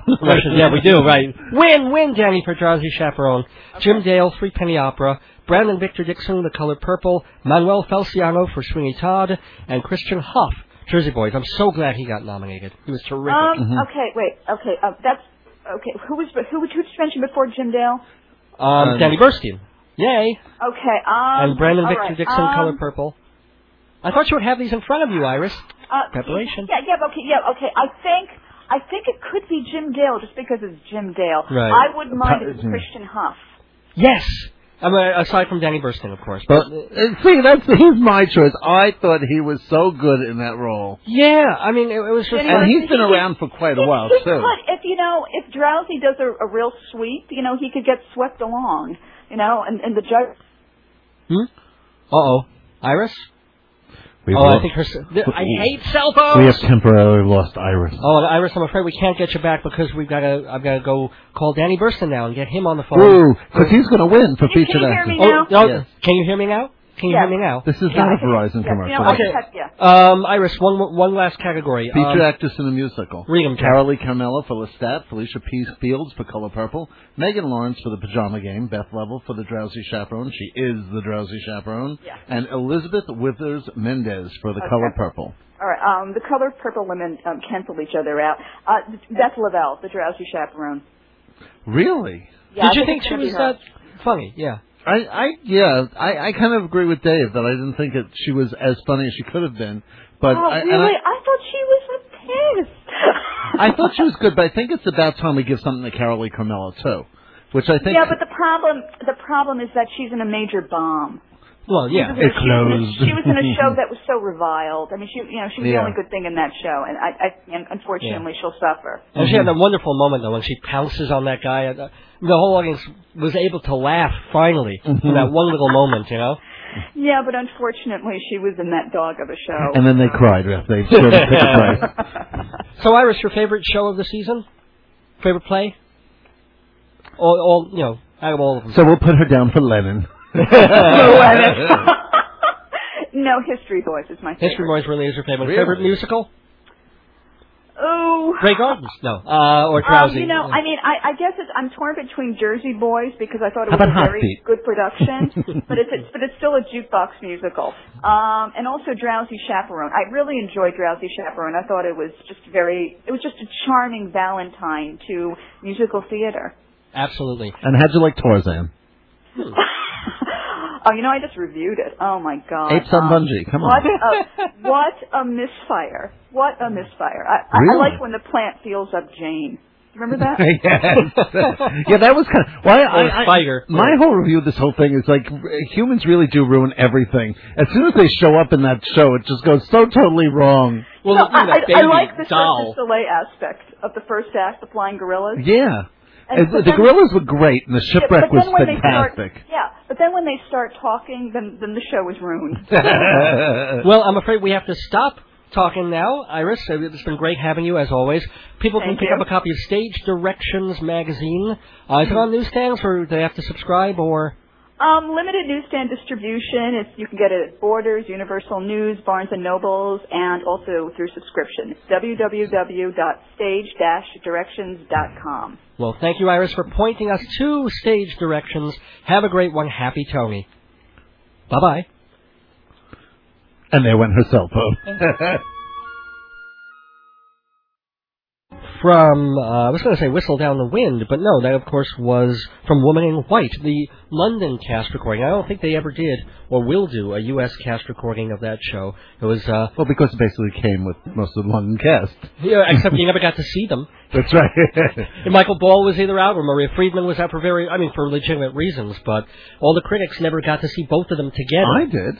Oh, wait, okay, you did, Jeff. But anyway, let's talk about a different show, a show that is still running, a show that And that's it's much, fortunes- much better.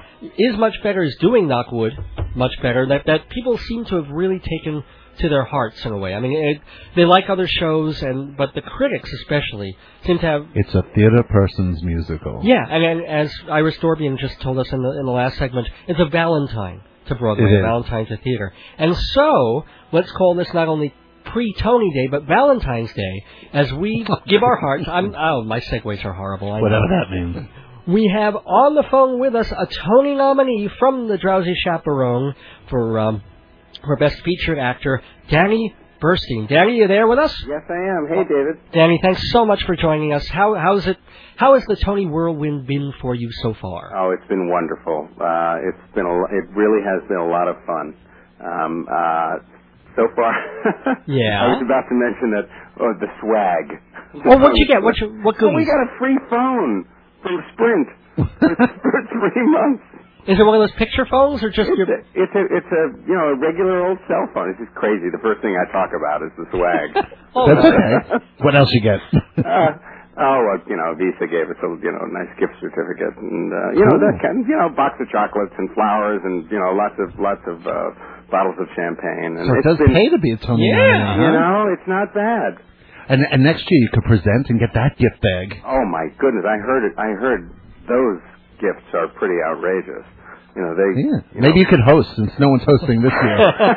I think you should host in character too. I'll, I'll put Ah, in my bid. Well, why don't you tell the folks what your character is in the Drowsy Chaperone? Well, I play Aldolfo, the uh, uh, crazy Latin lover who's, uh, well, he's not very good at being a lover, and he's not very good at being Latin either. But that's because he's not really Latin. No, he isn't. That's what I love about that show. Everyone has a backstory. Exactly. And how the cat's doing, by the way. That's all I can think of when I think of your character. oh, the, the, you mean the poodle? Uh, oh, that's right. Oh, poodle, that's that's right, right. oh, That's because my fear was being eaten by my cat after I died.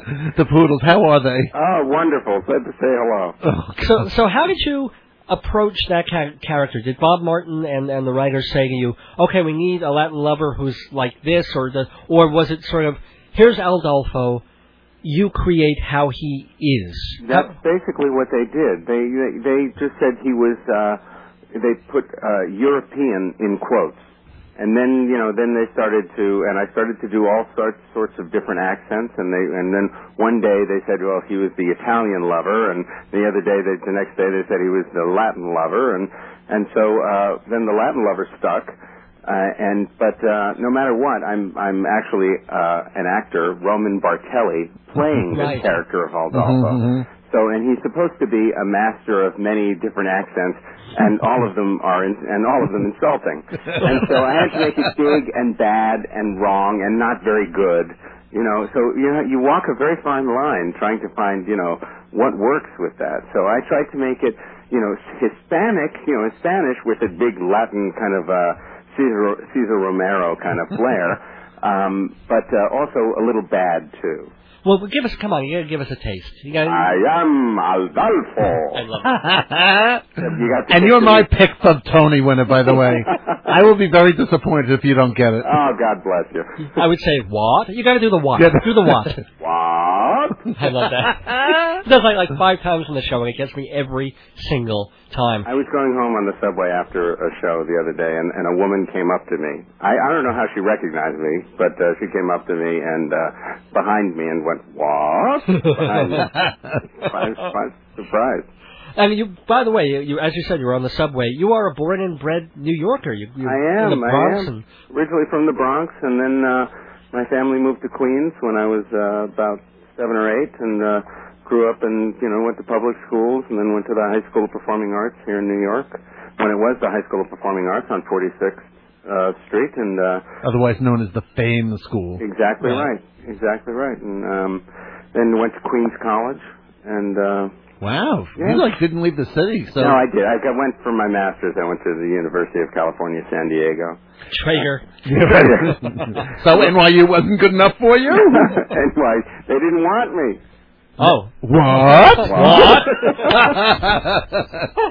Uh, actually, the the uh, UCSD had a great program out there, and uh, Lo- the La Jolla Playhouse is in residence over there, and Des McEnough. Was, Yeah, uh, I was just kind gonna enough say, my to take favorite me under his director. wing, and it was good. But if you if you had gone to the fame school, as it were, that means you you chose pretty well early on. Yeah.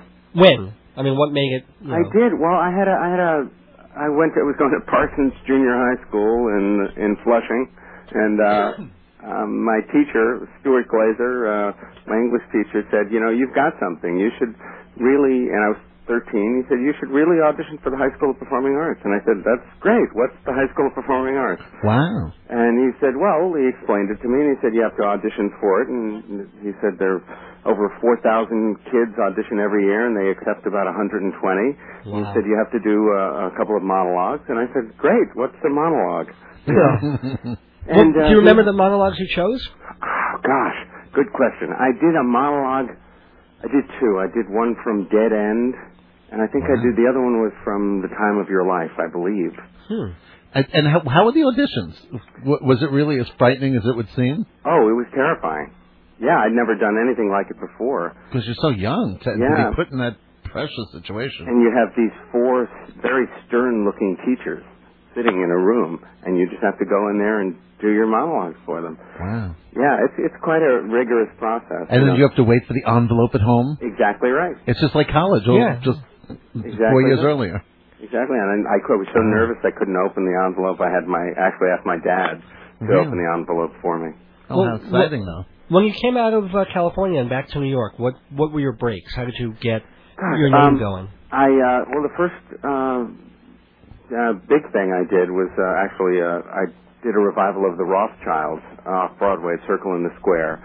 Lonnie Price had directed uh, production, uh, had directed the production, and um, it starred Mike Burstyn. And um, oh, you're not related, right? no, we're not. Actually, you know, his name is Burstein. Burstein, B U R. He was a guest on on my show last year. Well, he That's why I spells it said- with a Y. Yeah. He spells it with a Y, but his the his family he comes from a family of actors, and they theatricalized the spelling of it and put the Y in, but it's originally Oh, spelled really? like my name, and so uh, he was very you know kind and took me under his wing and uh, taught me a lot, and he said. You know, I wouldn't be surprised if we are related. So he said, I he said he you know noticed a lot of things that uh, that I did. You know that you know he saw in his grandparents and things like that. So Wow. yeah, And also, there's a Lonnie Price connection that goes on further Yeah. because you were the That's right. standby for him on a class act, which was one of my favorite musicals of the last like ten years. Yeah, it is a very, very special musical, and uh, I was lucky enough to uh, work on that show for a year. Did you get on stage in it? At- at Oh my some- God, a lot. Oh, because he was out of it. Oh, Yeah, well, you know what? He was writing the show, directing the show, and starring in That's the right, show. Yeah. And you know, it's it's quite an effort to do something like that. And At so some point, you need a vacation. at some point, you just need to sit back and watch the show and, and you know and take notes. And so I, I actually got to go on a lot, and um, it was uh, a wonderful experience. I because the show is so special and it's such a And had a wonderful, wonderful role. cast, too. Oh, yeah, it was fab. terrific. I, ju- I don't know why it did it flopped. I don't know why. Well, it didn't really flop. I just don't. Pe- I- it's it's a very again, it's another very theater person show. Yeah, And if it's not big and big, it was it was in a time where you had to be big and splashy, you're absolutely and right. it wasn't big and Yeah. splashy. It was a very intimate musical. It was very personal. Yeah, and it might have fared better in a in a you know a larger off Broadway house. uh, and you know where we could hold on to the intimacy because it actually started at uh, the smaller space in Manhattan at the Manhattan Theater Club. Mm-hmm, Now, speaking of, of musicals that also didn't quite fare the way people thought they would, you were very directly involved in Barry Mangelow's Harmony. Mm-hmm. What's the story on that?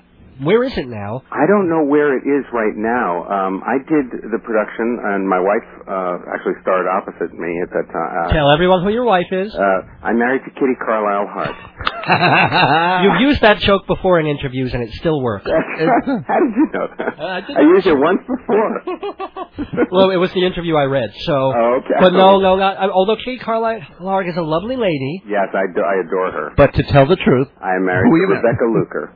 Yeah, imagine Listen- this guy gets to be on the funniest show, one of the funniest shows on Broadway, Tony nominated, and he gets to come home to Rebecca Luker. I Not know. bad, huh? Marion the librarian. Yeah, yeah. Pinch me. And and um, the Secret Garden. She used to swing on the Secret Garden. Oh, Oh, she was, she was, no- she was the original. Yes, Yeah. I know. I remember. Is she a Tony winner? I should have looked this up. Um, she is, she uh, actually was has not won. She was nominated twice for Showboat and for Oh, uh, The Music Man. Did she give you any tips on, on getting through all you know the next week or so? Well, she, all I know is that when they announced my name, she jumped into my arms, and it was it was uh, it was uh, wonderful.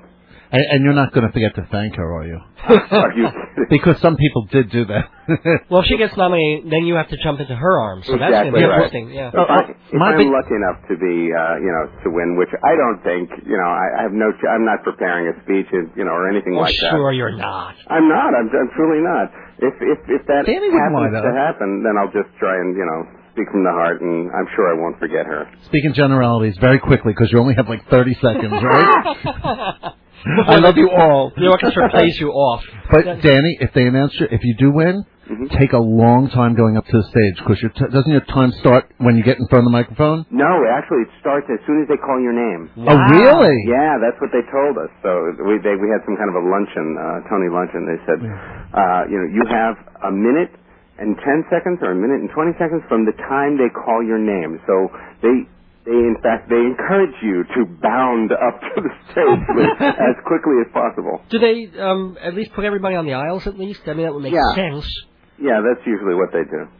So, so you're going to give take time to kiss your wife before you go, or you're Oh, just well, gonna, like, yeah, of course. pat I her on give the her one kiss and then, you know, slap hands as I run up. And are you going to do? Are you going to frame the certificates and put them together on the wall? Uh, they, you know what? They give it to you framed. Oh, really? Already, yeah. They have Alright. the same kind of silver frame, and and you know, I must confess, they're already on the wall. You know, all of Yay! them. Well, that, please, I have the space all reserved. I'll never get anything, but it's all reserved. Well, here you are at probably one of the best knockwood points of your life, you know, uh, certainly career wise. Yeah. And, and also, Oh, you know, there- there are got times kid- coming. kids in life. Well, maybe, yeah. But I'm saying, do, was there a point in your career that you never thought it would get to this, where you thought, oh, I'm going to give up and go be something else? And, you know, you got to get someone to tell you, no, stick with it.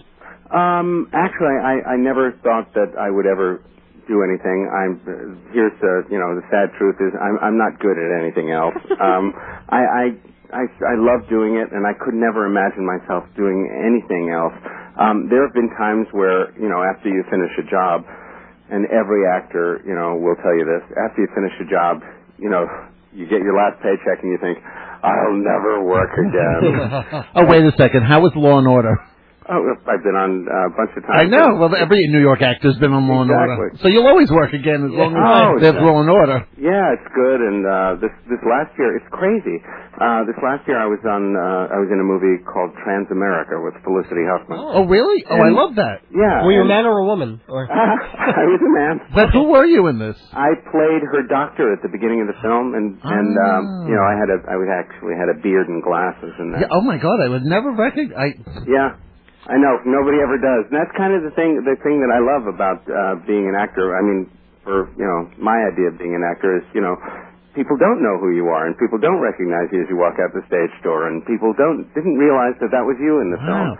You know, and that's kind of uh, a huge compliment to me. You know, it means I'm doing my job. And Well, Danny, I just wanted you to know I actually saw that film in Bangkok, Thailand. Really? It, was, it was playing in a really huge theater. It was well attended, and and people loved it. oh, wonderful. well, half the people there were actually transvestites. wow. Not that you well, can tell, actually, 'cause- actually, it is very big in Yeah. Thailand. But wow. But they, I was really surprised that they got the whole movie. Yeah. And they thought you were fabulous, by the way. they said, you know, the doctor in the beginning, unbelievable. Well, He when was the- unbelievable. When they first saw you on the screen, the whole audience en masse said, What?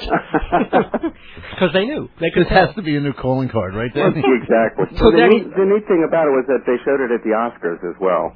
Oh, With that cool. clip, I don't know why they chose that clip, but so uh, this Because year- you were in it. Because you were well, in it. maybe. Well, then then this year I'll be in the Oscars and the Tonys. So There you that's go. kind of cool. But we want to hear you talk at the Tonys.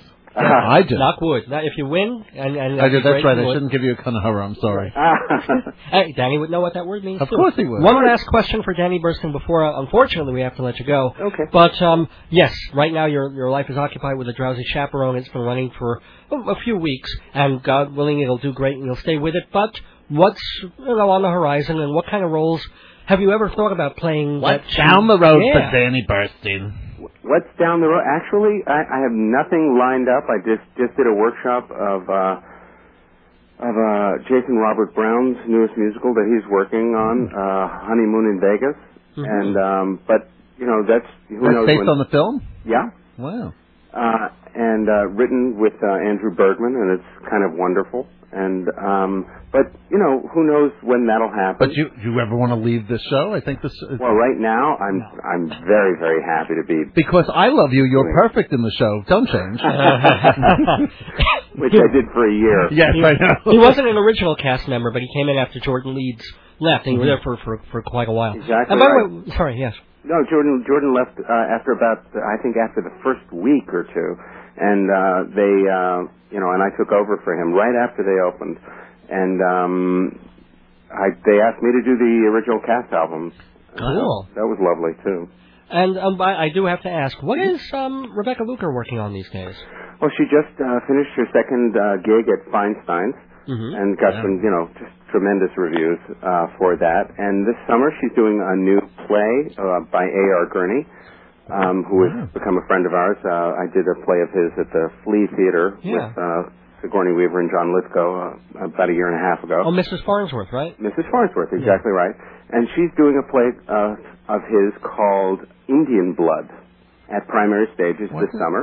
Ah, yes, I read about that. Yeah, Pamela Payton Wright is in it, and John McMartin. Mm-hmm. Wow. And uh, after she literally, uh, I think she starts rehearsal while she's still in performances for that play for Mary Poppins, which she's going to be doing on Oh. Uh-huh. Broadway um, in the fall. Who's she going to be in Mary She's Poppins? going to play Mrs. Banks. Oh, Yeah, how the mother? exactly right. Wow. They actually, Glynis Johns played it in the film. Yeah. Wow. Oh, how so- you've been two hit shows at the same time. Yeah, that's Doesn't wonderful. get better Well, than do that. give her our best too, 'cause Yeah, I certainly- I love her too. I, Yeah, she's all right. ever since the Secret Garden swing, Oh. But, oh, I just wanted to be on the swing. I am- I won't even ask. Okay, That's but right. but Danny Bursting, it's been great swinging with you th- this these past 15, 20 minutes. Uh, pleasure's all mine. Best of luck next week. Best of luck Yes. in all your stuff, and congratulations on being in a really, really fun show. Oh, thanks so much, Dave. And thank you for being here. Oh, my pleasure. Bye-bye. Take care, guys. Bye. Bye. And we are into the third hour of the WGBB second annual Tony Awards special. Thank you so much for staying with us if you've been with us since nine. Welcome to everyone who normally tunes in at this time for my regular weekly show, Dave's Gone By. I'm Dave Lefkowitz, radio personality, theater critic, journalist, humorist, and tonight's host for the WGBB Tony Awards special. Very proud to be here. Got to thank a few people before we go on, just just in case I don't get to thank them at the end of the show. Let's see, who am I thanking?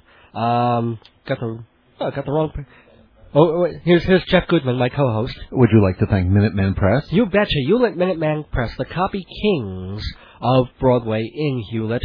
I think you should also thank MortgagesRock.com. You know, yes, because why? You know why? Why? Not just because it's the place to go for a mortgage, but because it's the place to go where they'll teach you how to help other people get funding, mortgages, funding for uh, college loans. Maybe you want to redo the house.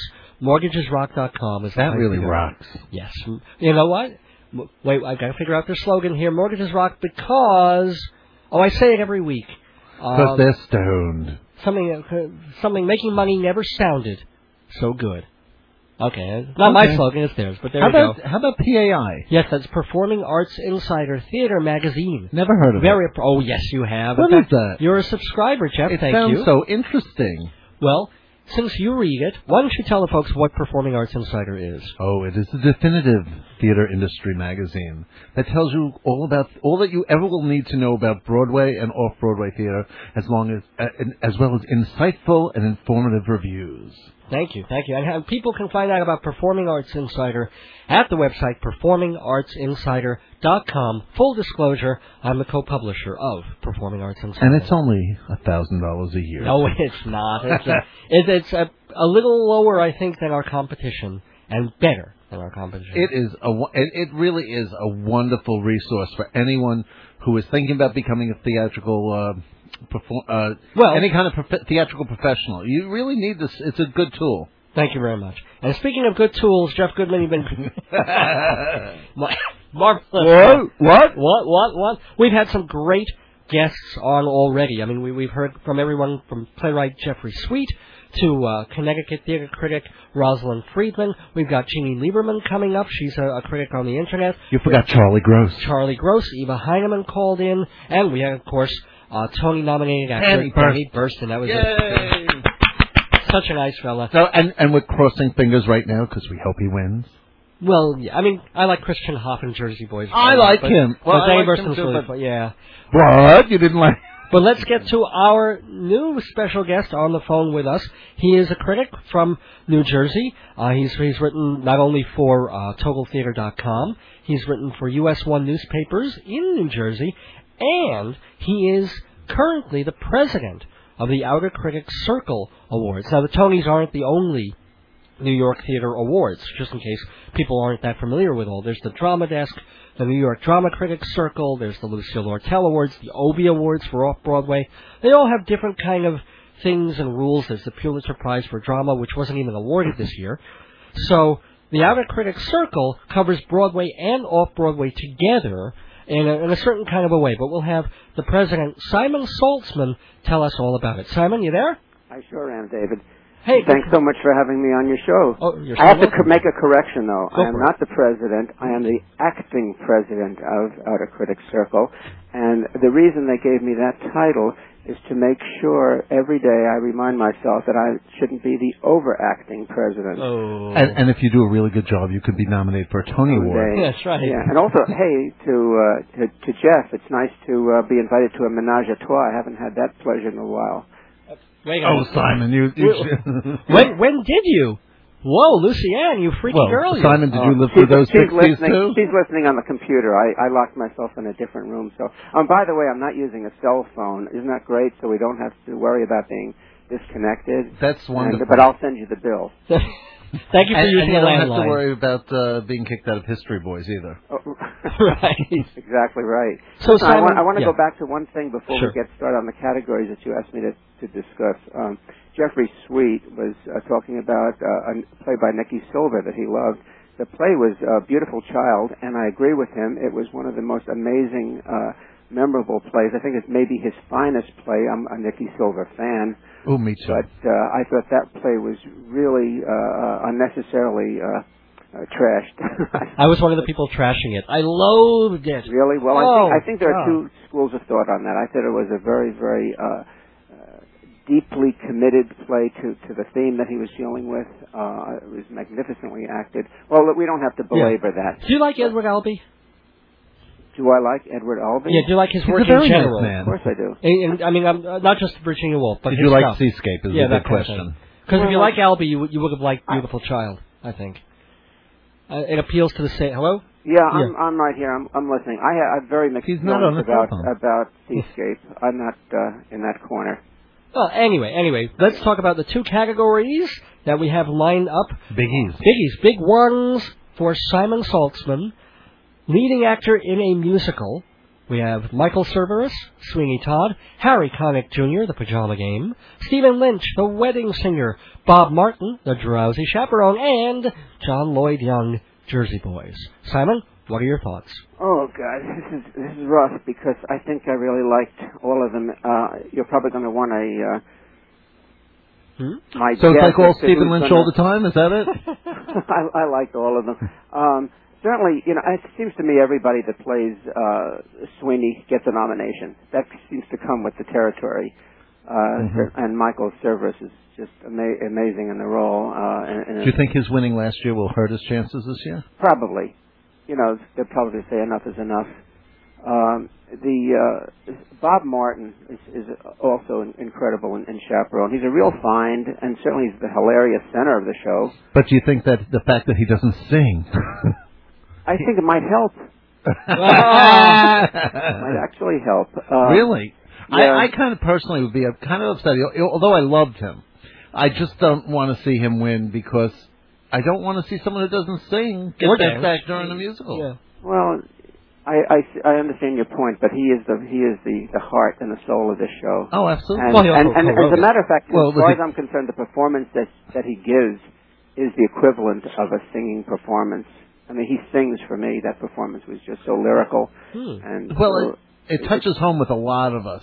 I- Anyone who's ever sat with their records, who who takes care of their records and listens to their, their old albums, all the sh- all the he old plays a shows. character that I think many of us can, uh, if not personally relate to, knows the guy next door that's this character. Mhm, and absolutely. uh, certainly those of us that are s- so closely connected to the uh, to the. but doesn't industry. that go to the writing of the show rather than the act, the the, the Hmm. acting? I think it's all.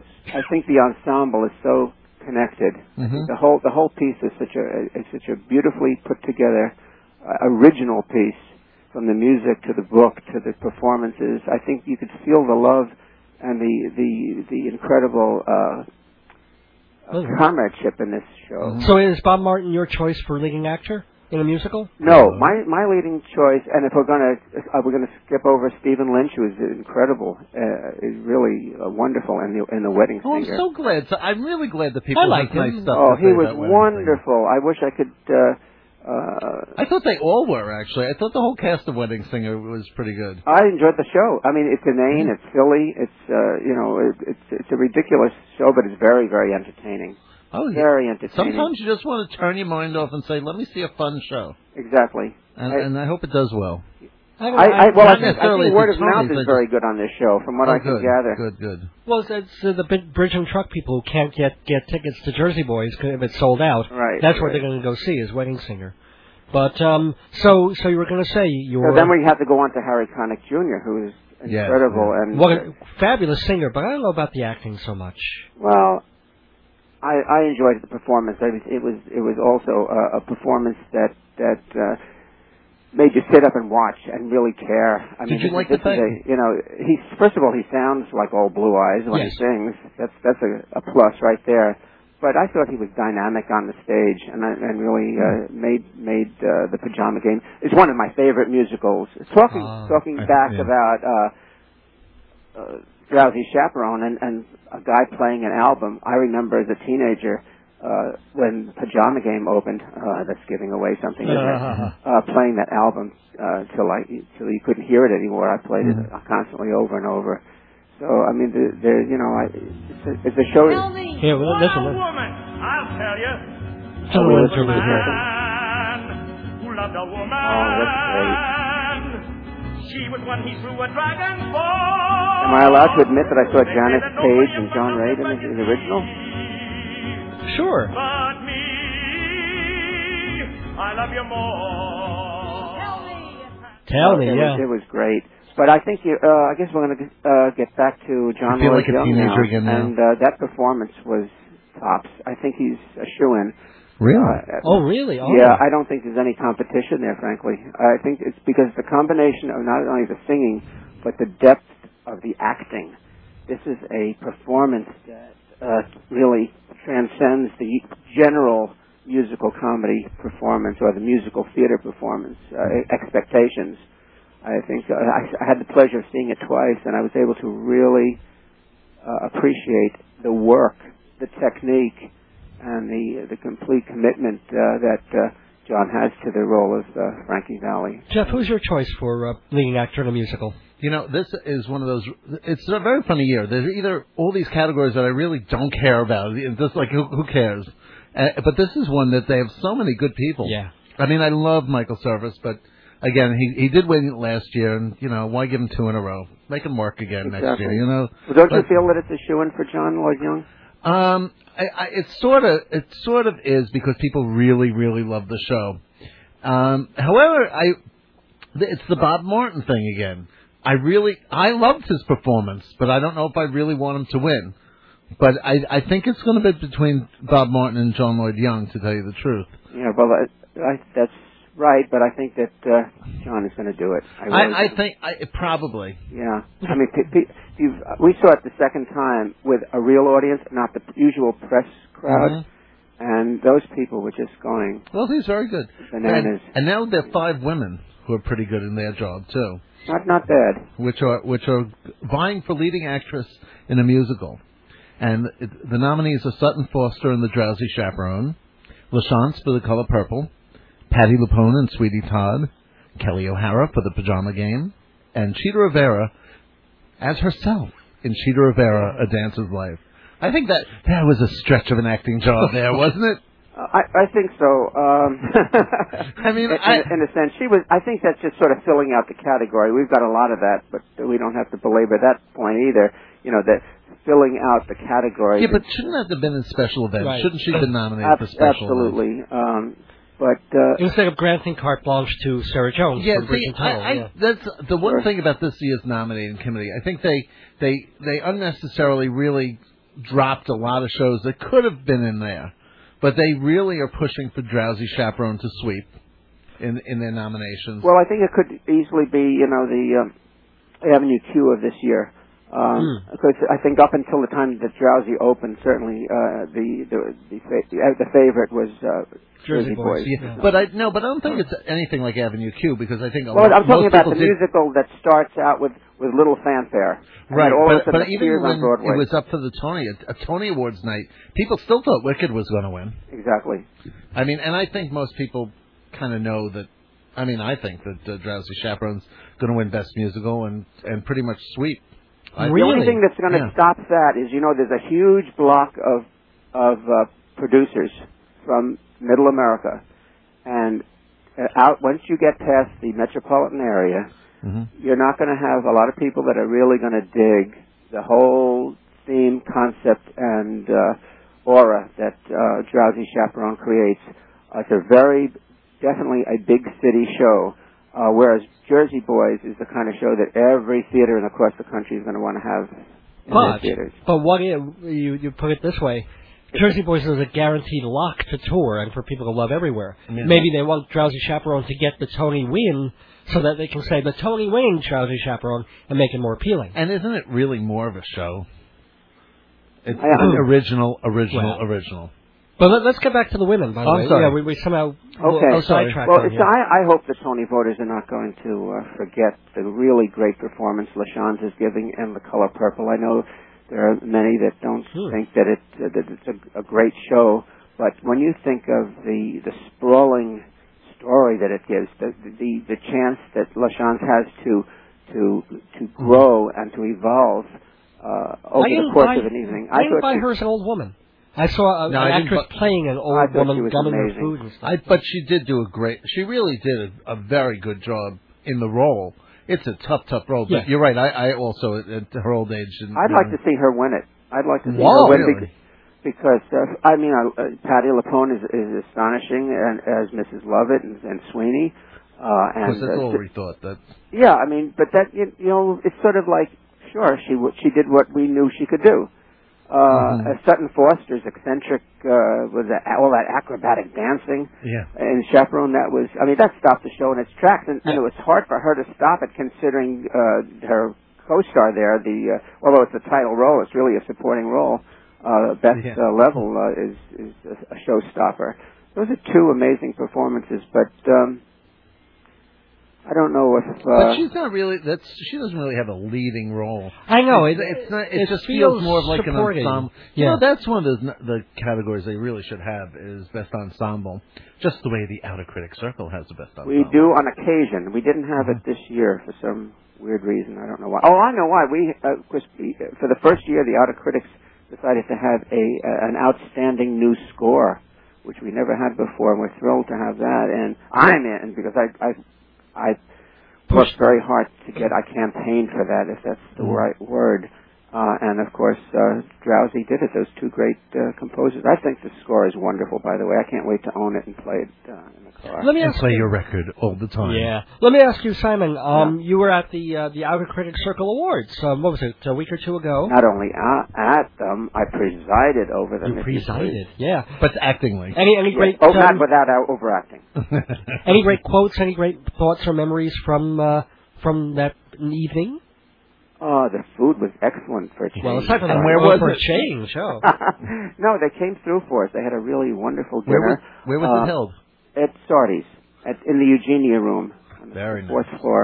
Uh, yeah, I, uh, it was my first year, uh, and it was a, a difficult undertaking for me. Uh, especially getting everybody seated at the tables they wanted to sit at. The nice thing about outer critics uh, uh, is that the press are seated with the stars, the celebrities. Uh, it's a it's like a party. So there's no separation, there's no class distinction, as, as it were. and we are you there? Yes. Okay, somehow I No, we're here. Okay. Um, you know, and everybody schmoozes and parties, and there's no TV. Uh, the uh, the conversations are light, and uh, you know everybody's at their on their.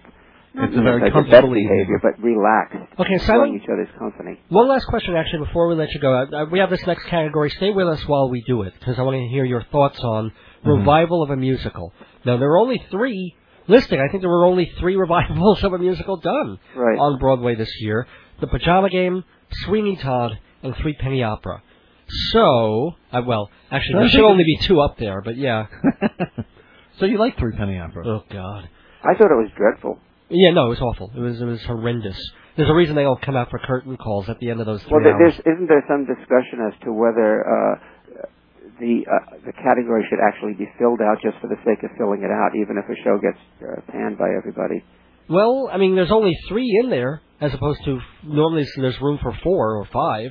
So on some level, they they made Someone it must seem have not to liked have it, that but then many. they, you know, they also tended to like that. Uh, what was that? r- The roundabout thing. The the Lynn. But you know, talk about filling out a Oh, Captain category. Life, yeah. Yeah. If if I can say just one more thing before uh, we're finished, um, uh, what, when I think back over the off Broadway season, which you asked me to think about too, there were so many amazing plays that I could I could think of a dozen that would have filled out even more excitingly the uh, the uh, Broadway uh, like roster. Grey Garden. Uh, well, Well, that's not coming only, next but year. there was a privilege by Paul White, Orson's Shadow, Orson that was Pendleton's wonderful play, BFE, Julia Cho.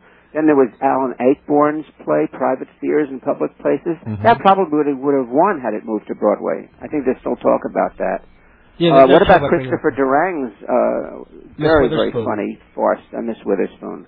Huh. And the intelligent design of Jenny Chow. Uh, Yeah, that I mean, I was could go on and on. I mean, the, the third, Wendy Wasserstein's play, Third, Yeah. Oh, I love that. You're pushing it now, Simon. No, I don't think so. Uh, Uh, Nilo Cruz's beautifully written play, Beauty of the Father, uh, The Little Dog Laughed. by, I- uh, that's coming to Broadway next season. Yeah. They are they're going to move right. that I one. don't know whether it's going to make it. That's a, a tough sell, but for me, it was a, it was a, a, you know a great a great centered performance there. You know, Okay, but Simon, you, you didn't actually answer about revival of a musical. Which you, which would you go for, and which are they going to pick? It's basically pajama game of Sweeney it's Todd. got to be. It's got to be. Uh, I think no. I think it's going to be Sweeney Todd. You think so? Yeah, I'd like. I wouldn't be disappointed if Pajama Game won, but I have a feeling there's just such a a, a feeling about you know how you know unusual, how creative, how Oh, Well, you Oh, but know, they'll learn bizarre. next year when company comes. Not so much. Yeah, that, it's going to be interesting when John Doyle directs Company, and we start to say, "Well, wait, he, this is his style. He always strips everything down and turns props into five different things. It wasn't that special. Yeah, it was just new to it. Right. Maybe. You know, and the other thing, we, of course, we're, we're not going to discuss that is this cutoff date business for awards. I just came back from seeing a play this afternoon on 42nd Street on Theater Row uh, by a playwright called uh, N- Nilaja Sun. Uh, it's called No Child. Did, did, did either of you see it? No. You must promise me you're going to go Really? see it. It closes next week. Hey. To me, it was one of the best plays of the year. Absolutely amazing. She does. She does in a way what uh, Sarah Jones is doing. Uh, she's playing a multitude of characters. I think it's about 17. She plays a, a school teacher, principal, a janitor, and, and these kids in a in a Bronx high school. But it's brilliantly. Is Uh-huh. it a solo performed, performance? And you really have to go. It's a Is- solo is it a performance? And pardon me. It's a solo performance. Solo performance. And what do- you were talking about cutoff dates now? What did that happen? Well, in other words, there's shows that open after our our cutoff date for Outer Critics was April the 22nd, um, and uh, you know there were many many shows that uh, you know that opened in that that weird period between April. See, the the season years ago used to be June 1st right. to May 31st, and now there's this sort of uh, no man's land. Yeah, how did you feel about extending the Tony deadline for Tarzan? Of all things, that oh well, Disney decided that the It was reason they did ridiculous. It? Yeah, they they extended it just because Tarzan I said didn't we're not realize going to be ready to open. Wow. And and I kind of thought that was kind of wrong. But uh, have, has the Outer Critics Circle ever thought about having their award ceremony after the Tonys? Then We've traditionally been first. We're Right, first I know. at- yeah, we're but you're before the first, drama but desk. a lot of things. Some sometimes, like I remember years ago, things would win that weren't even open. You know, that was you know when Marjorie Gunner was president, things would just. Well, but there was also the problem. No, they didn't. They didn't win before they opened. They could have been nominated. That's why we have a nominating committee, and we go to early previews. We Right. don't. They're not for reviewing purposes. No, but what was happening with Outer Critics Circle was the, the awards came so early, and the cutoffs and deadlines were so early that you know there would be five Broadway shows that would be schlunked into the next. We don't do season. that anymore. Yeah, I think that's great. Yeah, we I don't think it's a do that very anymore. wise move. S- And Simon, it's been a wise and wonderful move for you to be with us on the WGBB Tony Awards Well, I special. thank you. And, and please remind people not only the fact that you know you're you're acting president of the Outer Critics Circle, but where can Not they reach overacting. not overacting. You didn't ask me about the worst of Broadway this year. All right, real quick, Simon. You got one minute. Oh, I love that. Yeah, Come what on. did you hate? We should- yeah, I should have asked more of that. I'm one of the few that didn't like Shining City. I thought it was It was okay. a, a, a total bore, and I and I found uh, Faith Healer quite boring and uh, a lot of people. very did. dark and murky. All those dark and murky musings, uh, you know. But you love the blonde and the, the Thunderbird, right? I like the blonde and the Thunderbird. Yeah, but. Uh, Wait, wait, wait, wait, wait, whoa, whoa, whoa, whoa. Whoa, are you joking now? Of course, I'm joking. Okay. As a matter of fact, I was out of town when the play when the show opened We wish we all were. and closed. But thank you for being in town with us for the Tony Show. Simon Saltzman. Well, I thank you. A pleasure, a pleasure always. Have a great one, man. Thank you. Good night, guys. Good night, Simon. Well, we talked about the revivals, Pajama Game, Sweeney Todd, and Three Penny Opera, and and I think yeah, most people kind of hated Three Penny Opera, and Mhm. just for for various reasons. Uh, that one doesn't have a cast album yet either. I think it will. 'cause it Yes, has some- yes, it's some coming really- out. It's coming out. Mhm. And, um, I mean, I didn't like Nellie McKay so much in it, uh, although I, I got her solo album and it's got some interesting stuff on it. But oh, I'm doing this long lead-in to a song that is in there called uh, Tango Ballad. It's called something else because they changed all the titles in this new Three Penny. It's a new translation. Right. And uh, nothing wrong with that, except it's a really bad and, and, and vulgar translation. but here's here's a translation I kind of like, you know, a version of a song in Three Penny Opera uh, called Tango Ballad that comes from an album that Uta Lemper did. Now, she's it's a very weird album. She's sometimes great and she's sometimes really irritating. And she's a lot of time in Chicago. Right, right. But she- she's not in Chicago now. Or, well, maybe she is. But She'll probably be coming back. She came back like four times already. Here's a duet that she sings on stage. It's done with um, in the, the new version, Cindy Lauper and what's his name, the uh, the Scottish the lead. Um, Oh, you know from from That- Cabaret. I know. I can see him. Skinny guy. Yeah, yeah, yeah. With Him. weird hair and then the Right. earrings. Well, anyway, they do it, and it, they do it pretty. It's one of the better moments in Three Penny Opera. But this is the version with Uta Lemper singing with Neil Hannon. He's a member of the Divine Comedy rock group, and I, and I like it quite a lot. It's from the Punishing Kiss album, Tango Ballad. And we are into the very last half hour of the WGBB second annual Tony Award special. you mean it's almost over? It's almost well. What is it? It's, we've got one ninth left, one sixth left, but we'll we'll make it count. It's a big, wonderful half hour. We have a big, big tag- finish. Yeah. Well, there we go. With a big tool, I think we were talking about before. I don't know what that means. See, after eleven, we can do more stuff. Not not quite what. Oh, what well, you- then let's call, uh, what's her name? oh, we've had some interesting uh, people, wonderful guests on tonight. Oh, all sorts of critics, including Roz Friedman, Jeannie Lieberman, Charles Gross, my co-host Jeff Goodman from Two on the Aisle. Uh, just got through Simon Saltzman, who is the acting president And of who the cursed Abercrombie- at us? Uh, yeah. Well, it didn't actually go through on the air. I hit the d- delay button fast enough. But uh, Eva Heineman talked Eva- about her. Eva shouldn't be cursing like that. I know she should know. Well, she's on she's on cable, um, and- so you can. So I guess she's not used to Oh, uh, what's opening a up? radio. Well, a- anyway, but I'm sure here's someone who will absolutely be the soul of discretion and charm and, and good language. She is a, uh, a theater critic for a website called theaterscene.net. T H E A T E R scene dot net.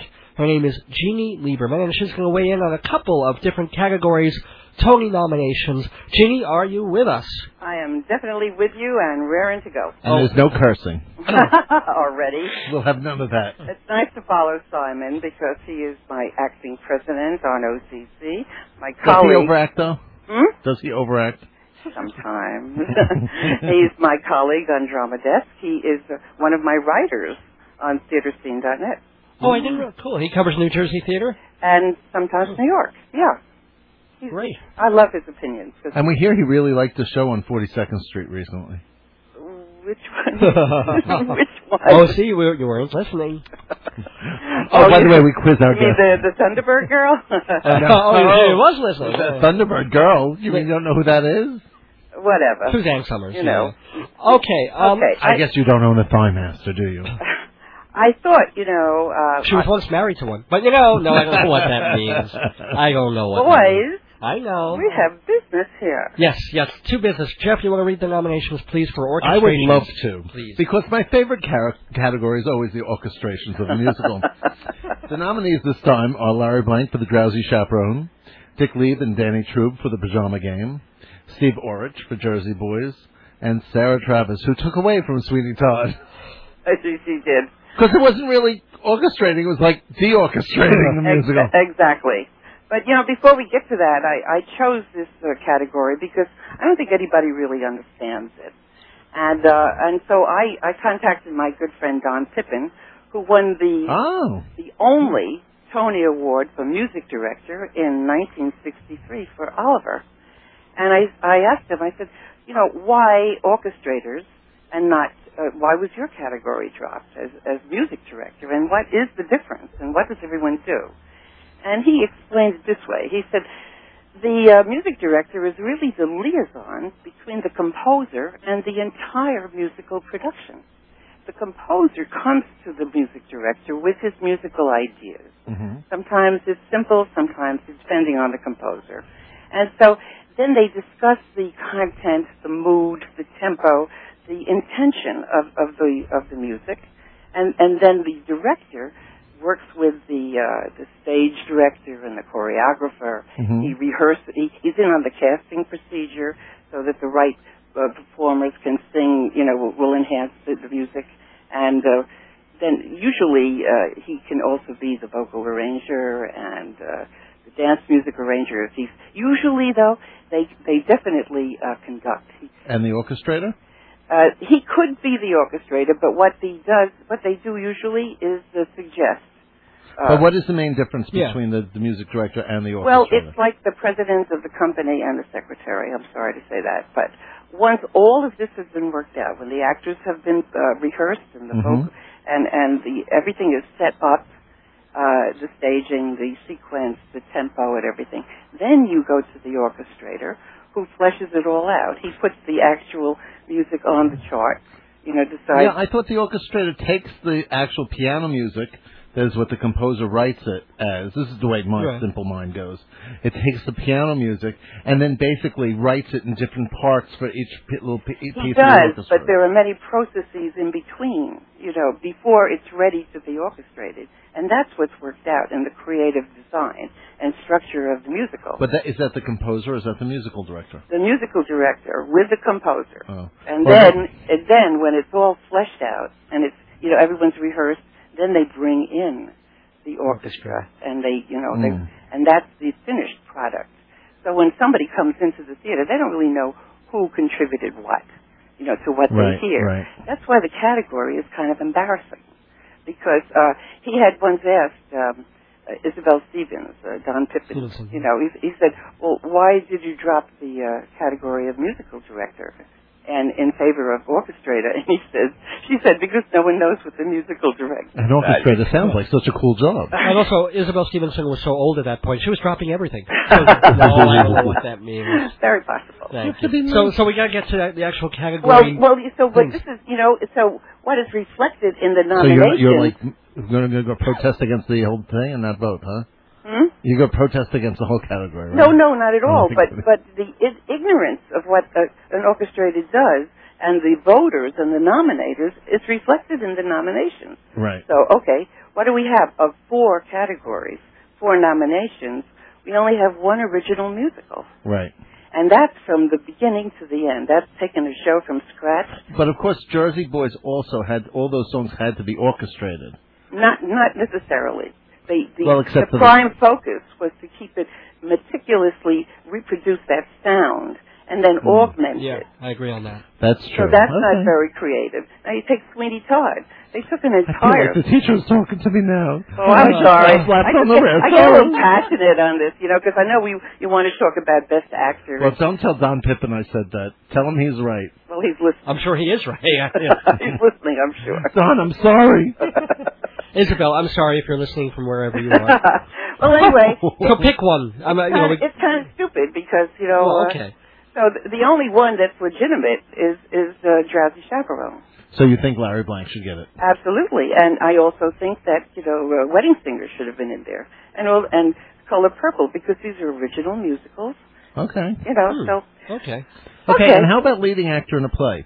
That, Okay. Which is Ralph Fiennes for Faith Healer, Richard Griffiths from The History Boys. I can never get Zelvienko Ivanek. Is that how you pronounce it? Something like that. Zell, Zelchko. Zell. Zelvienko. I don't know. I and like it's Rafe I like- Fiennes, by the way. Rafe. I Ra- keep doing that I uh, every know. time I know it's Ray Fiennes, and I keep reading Ralph because it's on the paper it says Ralph. Well, Well, I you call, have to I pay had away it done fine. phonetically for me, so I wouldn't screw up. See, well, I don't know. Dave doesn't do that. No. I'm not hooked on phonics here. and then we also have Oliver Platt from Shining City Right. and David Wilmot from The Lieutenant of, of Inishmore. And you know, I couldn't have cared Well, to less. quote one of the author's previous plays, we're sorry for that. and we're sorry for that. now, uh, uh, uh, Ray Fiennes, Mm-hmm. he is a you know has the panache of a of a, a British superstar. And basically, he's pretty depressing in every mover I've seen. Mm-hmm. He's depressed and depressing, and so he was in the Faith Healer. I, you know, it's a monologue. Did It's you not think he was a- better in Hamlet? Well, yes, but this is in this play. You know, he's he's definitely a fine actor, Mhm. but this was a monologue. You know, the definition of acting is to interact, and it was a monologue, and it was so obscure. Anyway, I defy you. I defy you to tell me what really happened. I in the just play. got hit on the wrist with that ruler again. Uh-huh. oh boy, you, a lot of people today did not like Faith Healer. I find myself in this weird position of defending the play and not quite the production, but okay. Well, can you tell me what happened at the end? Uh, off the air when we have time, yeah. But I've, seen- I've seen the play two or three times, but Well, nobody's ever been able to explain it to me, oh, absolutely, and I actually stayed awake. he got beaten to death. Okay, I just saved you two hours and forty-five minutes. So at the end of the day, he's beaten to death by these people because uh, he's not Right. able to heal a guy. There you go. Okay. Um, And how about Richard Griffiths? well, let's go with Well, uh, first of all, let's turn off our cell Del phones. Delco. Oh, Delco Zelko. Ivanek. You know, Okay. he, he was he did a fine So in, you in now pronounce his name better than I did, too. I'm sorry well, that King so Newton- even that, I practiced that before. Ken Newton should have gotten more nominations, I think, in in a bunch of different things. I I love think Jane it, it got a Newton. very short shrift this year. I and- thought it did. I thought it was a wonderful play, but I think that he, I couldn't erase the uh, Humphrey Bogart image when I watched Hmm. him. Mm. You know, it just it just didn't eclipse Bogey with the, as Captain Queeg. Um, I would think that Oliver Platt gave the breakout performance of the season Really? and of his Jinx. career. Well, well, you know, the, it, the play is really nothing more than a ghost story. It's very thin plot, and Mhm. yeah. the, Macpherson uh, it specializes in these Irish yarns. Mm-hmm. Mhm. So a yarn and a ghost story is al- as good as the person who's telling it. Yeah, but here, here, Jeannie, it, it's even though most of the best work that Oliver Platt does in Shining City, and he's mem- mesmerizing for a, a, a good period of time, Yeah, it's monologue, which is exactly the thing Mm. that you're, you're against. He's, he's literally goes on for 25 minutes uninterrupted telling his story. That's monologue. Well, uh, Uh, mm, I guess so. I guess so. But still, but he was mesmerizing. I, I was totally involved. You know. Of course, I thought that the play was sort of a cheap trick at the end. I, Yeah, yeah. you know. And of course, Richard uh, Griffiths is the best of the best. There's no question about it. Mm-hmm. Beautiful performance, nuanced. Uh, it, he makes you feel smart. the Hmm. play makes you feel smart. Let me ask you something. Did, uh, first of all, when I when I got my seats, they were all the way to the side, so I hardly saw anybody. Oh. They, they really were. They were amazingly to the Well, side. that's very poor set design. Yeah, it was. And really- directing. Yes. But I also, but I, and maybe it's because I've let it be known quite a number of times, and I'm not really crazy that they, I I'm not crazy the fact that they, the fact they brought History Boys to Broadway for like six weeks. They're going to grab some Tonys and leave, and then. Well, Oh, wait a plug the second. movie- Mm-hmm. For you movie. don't know that it's not going to be extended like every other show. No, they've is. already booked the theater. Really? Yeah. Well, then I think it's a privilege that we got to see it. Yeah, but Hmm. I, I yeah, but it, you come in, it's it's a limited, like really, really short run uh, show that is not planning on extending because I, I don't remember what's Well, moving. do into you hold the that theater. against um, Three Days of Rain? Yeah, well, of course, I wouldn't want to hold anything against. Yeah, Might drown in the process. Well, Yeah, I, only but, if you were in know, the first what- three why don't rows. you look at it this way of quality versus quantity? I know, but I just I don't like the fa- I really hate the fact that it's there to pick up awards to push the movie. But I, from what I've heard, they didn't expect this kind of reception, and they haven't gotten it on the road on the way to here. So it was it was a big surprise to them, our Hmm. reception of this. I mean, and also that they may not have known when they were all planning this. uh, we- I thought a pretty weak season for plays on Yeah. Broadway. I It mean, if was. you think about it, if that's the best of the lager, I think maybe Rabbit Hole might be a little bit better. That I mean, that's You not. thought Rabbit Hole was better? Yeah. well, we'll talk about that when we get to the lead actress. Okay. Well, Okay. you know what? Let's let's do it. Let's do lead actress. So you you you you just go with Richard Griffiths, though, right? Oh, definitely. Okay, lead actress. Here's another one of my little pet peeve uh, Okay. things. Because there's no one in the show that's running. Kate Burton for The No. Constant Wife, Judy Kay for Souvenir, Lisa Crone for Well, Cynthia Nixon for Rabbit Hole, and Lynn Redgrave for The Constant Wife. First of all, where'd they get The Constant Wife for two? Now, two wait a nominations? second. I heard you guys talk about Const- Constant White earlier this evening, and, you know, I disagree with you. It was a brilliant play. Really? Maybe it's a chick play, like a chick flick. Yeah. you know, the probably. woman comes. It, it was brilliant, and uh, I. I thought it was It was terribly amusing. tedious. No, it was. am- I thought it amusing, but I didn't think it was at all special. And No, Red I, Grave nearly- was I amusing, nearly but, hit yeah. my date on the way out. I mean, Oh. she really energized me against. Really? Oh. Well, Oh, I mean, here's a woman who was, you know, whose hu- whose husband was cheating with her best friend. She didn't Mhm. want the scandal of being divorced, so she had to be smarter than everybody else. Yeah. And she turned it Mm-hmm. around so that eventually she got everything she wanted. Her husband was, you know, was had the broken heart. She had a new lover, and But uh, I didn't think that I didn't think that the performances were anything special. Oh, she she dominated. She manipulated. She kept everything moving in Hmm. on the stage. I mean, Kate Burton is really a featured performer in that because just her name was above the title. But you know, it was Lynn Redgrave's show, and I thought she was. Oh, I thought you were marvelous. talking about Kate Burton all that time. Isn't that interesting? And What? Until you just said it was you were talking about Lynn Redgrave. I thought you were talking about Burton. No, no. But she's gonna get- oh, No, oh. Lynn Redgrave was the motivator, the prime mover of that play. yeah, because otherwise I would think of her as a featured performer too in that role. Lynn Redgrave? no, she was the constant wife. So would you vote for her? Would she be your? I would hands down vote for her, but she won't get Over it. Oh, Judy Kay and Souvenir. Really? Uh, Judy Kay. Although that was a musical, not really a play. No, well, Judy Kay. The If, if, nominees if you this know year. any singers, you know trained singers, how difficult it is to uh, sing off key. That's exactly. and she's a great singer. She's a great actress. I thought Judy that- Kay also deserves the award, but maybe that more a musical than a play. I'm not sure, but she did Hmm. a brilliant job. As, as, as but it was small. It was an intimate production. I don't know that it really needed to be on Broadway. I think it was more effective off Broadway, actually. Yeah, but being on Broadway, I thought it, it really it brought Broadway audiences to that show. Mm. I also which liked it really- more on Broadway. I was which bored really all. deserved to be seen. I mean, it was a wonderful tale about this woman who no one's really heard about. I mean, a lot Right. of people know about her, but you Right. know, I love when you just learn about this. That's woman. right. It was it is a real woman that makes it very special. Oh, it was. It's a sweet little play, and, and I I like as I said the second time I saw it, I liked it do better. you know if they film that at all?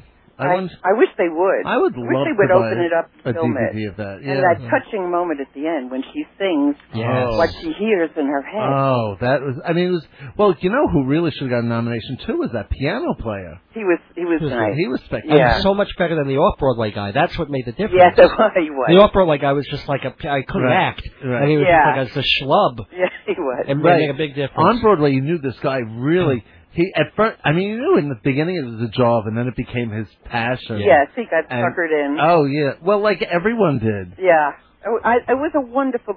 uh, It didn't have a very long run. Unfortunately, no, no, No, it was well- making no No, money at all. it was also in, you know, it was in the Lyceum for God's sakes, on the wrong side of Broadway, and it will, nothing ever sells over there, right? Except for the magic it's a show. Christ. It's Christ. Well, Well, Lisa Cron was also playing herself, so Yeah, I- with nobody- less- you know, you know, I don't think that was much. The New York Times liked Will. Nobody else did. Nobody else did. So the person that's left, well, Cynthia Nixon also did a the fine job. elephant in the room, is Well, Cynthia is- Nixon. Yeah. I didn't like the play. I've seen Cynthia Nixon in off-Broadway shows where she was positively luminous, and of course, everybody loves her from television. So, Right. Uh, well, when you when you have Sex in the City, you have to be nominated.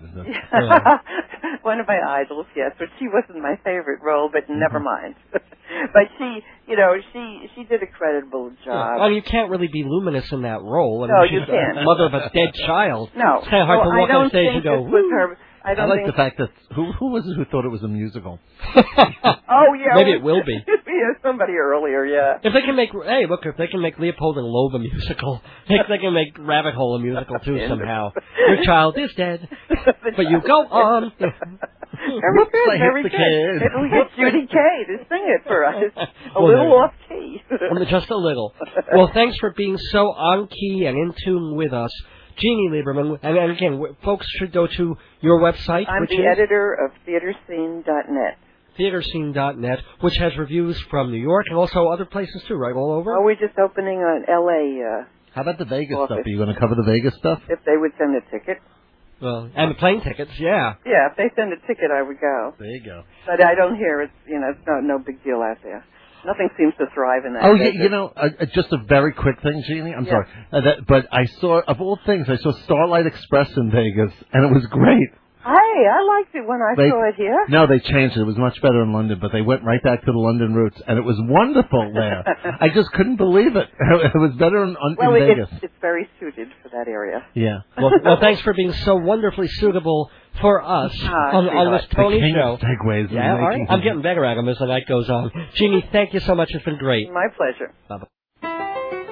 Ladies and gentlemen, may I have your attention, please? Yes, let's have your attention. We've waited. We've waited almost three hours. Because there's nothing like a nice bowl of guineas. That's right. I don't know what that means, but okay. Um, Jeff Goodman has been with me this whole time since nine o'clock tonight. He's been a wonderful co-host on this Tony show. Let me out. couple more minutes. We have two more categories to go. They're the big ones.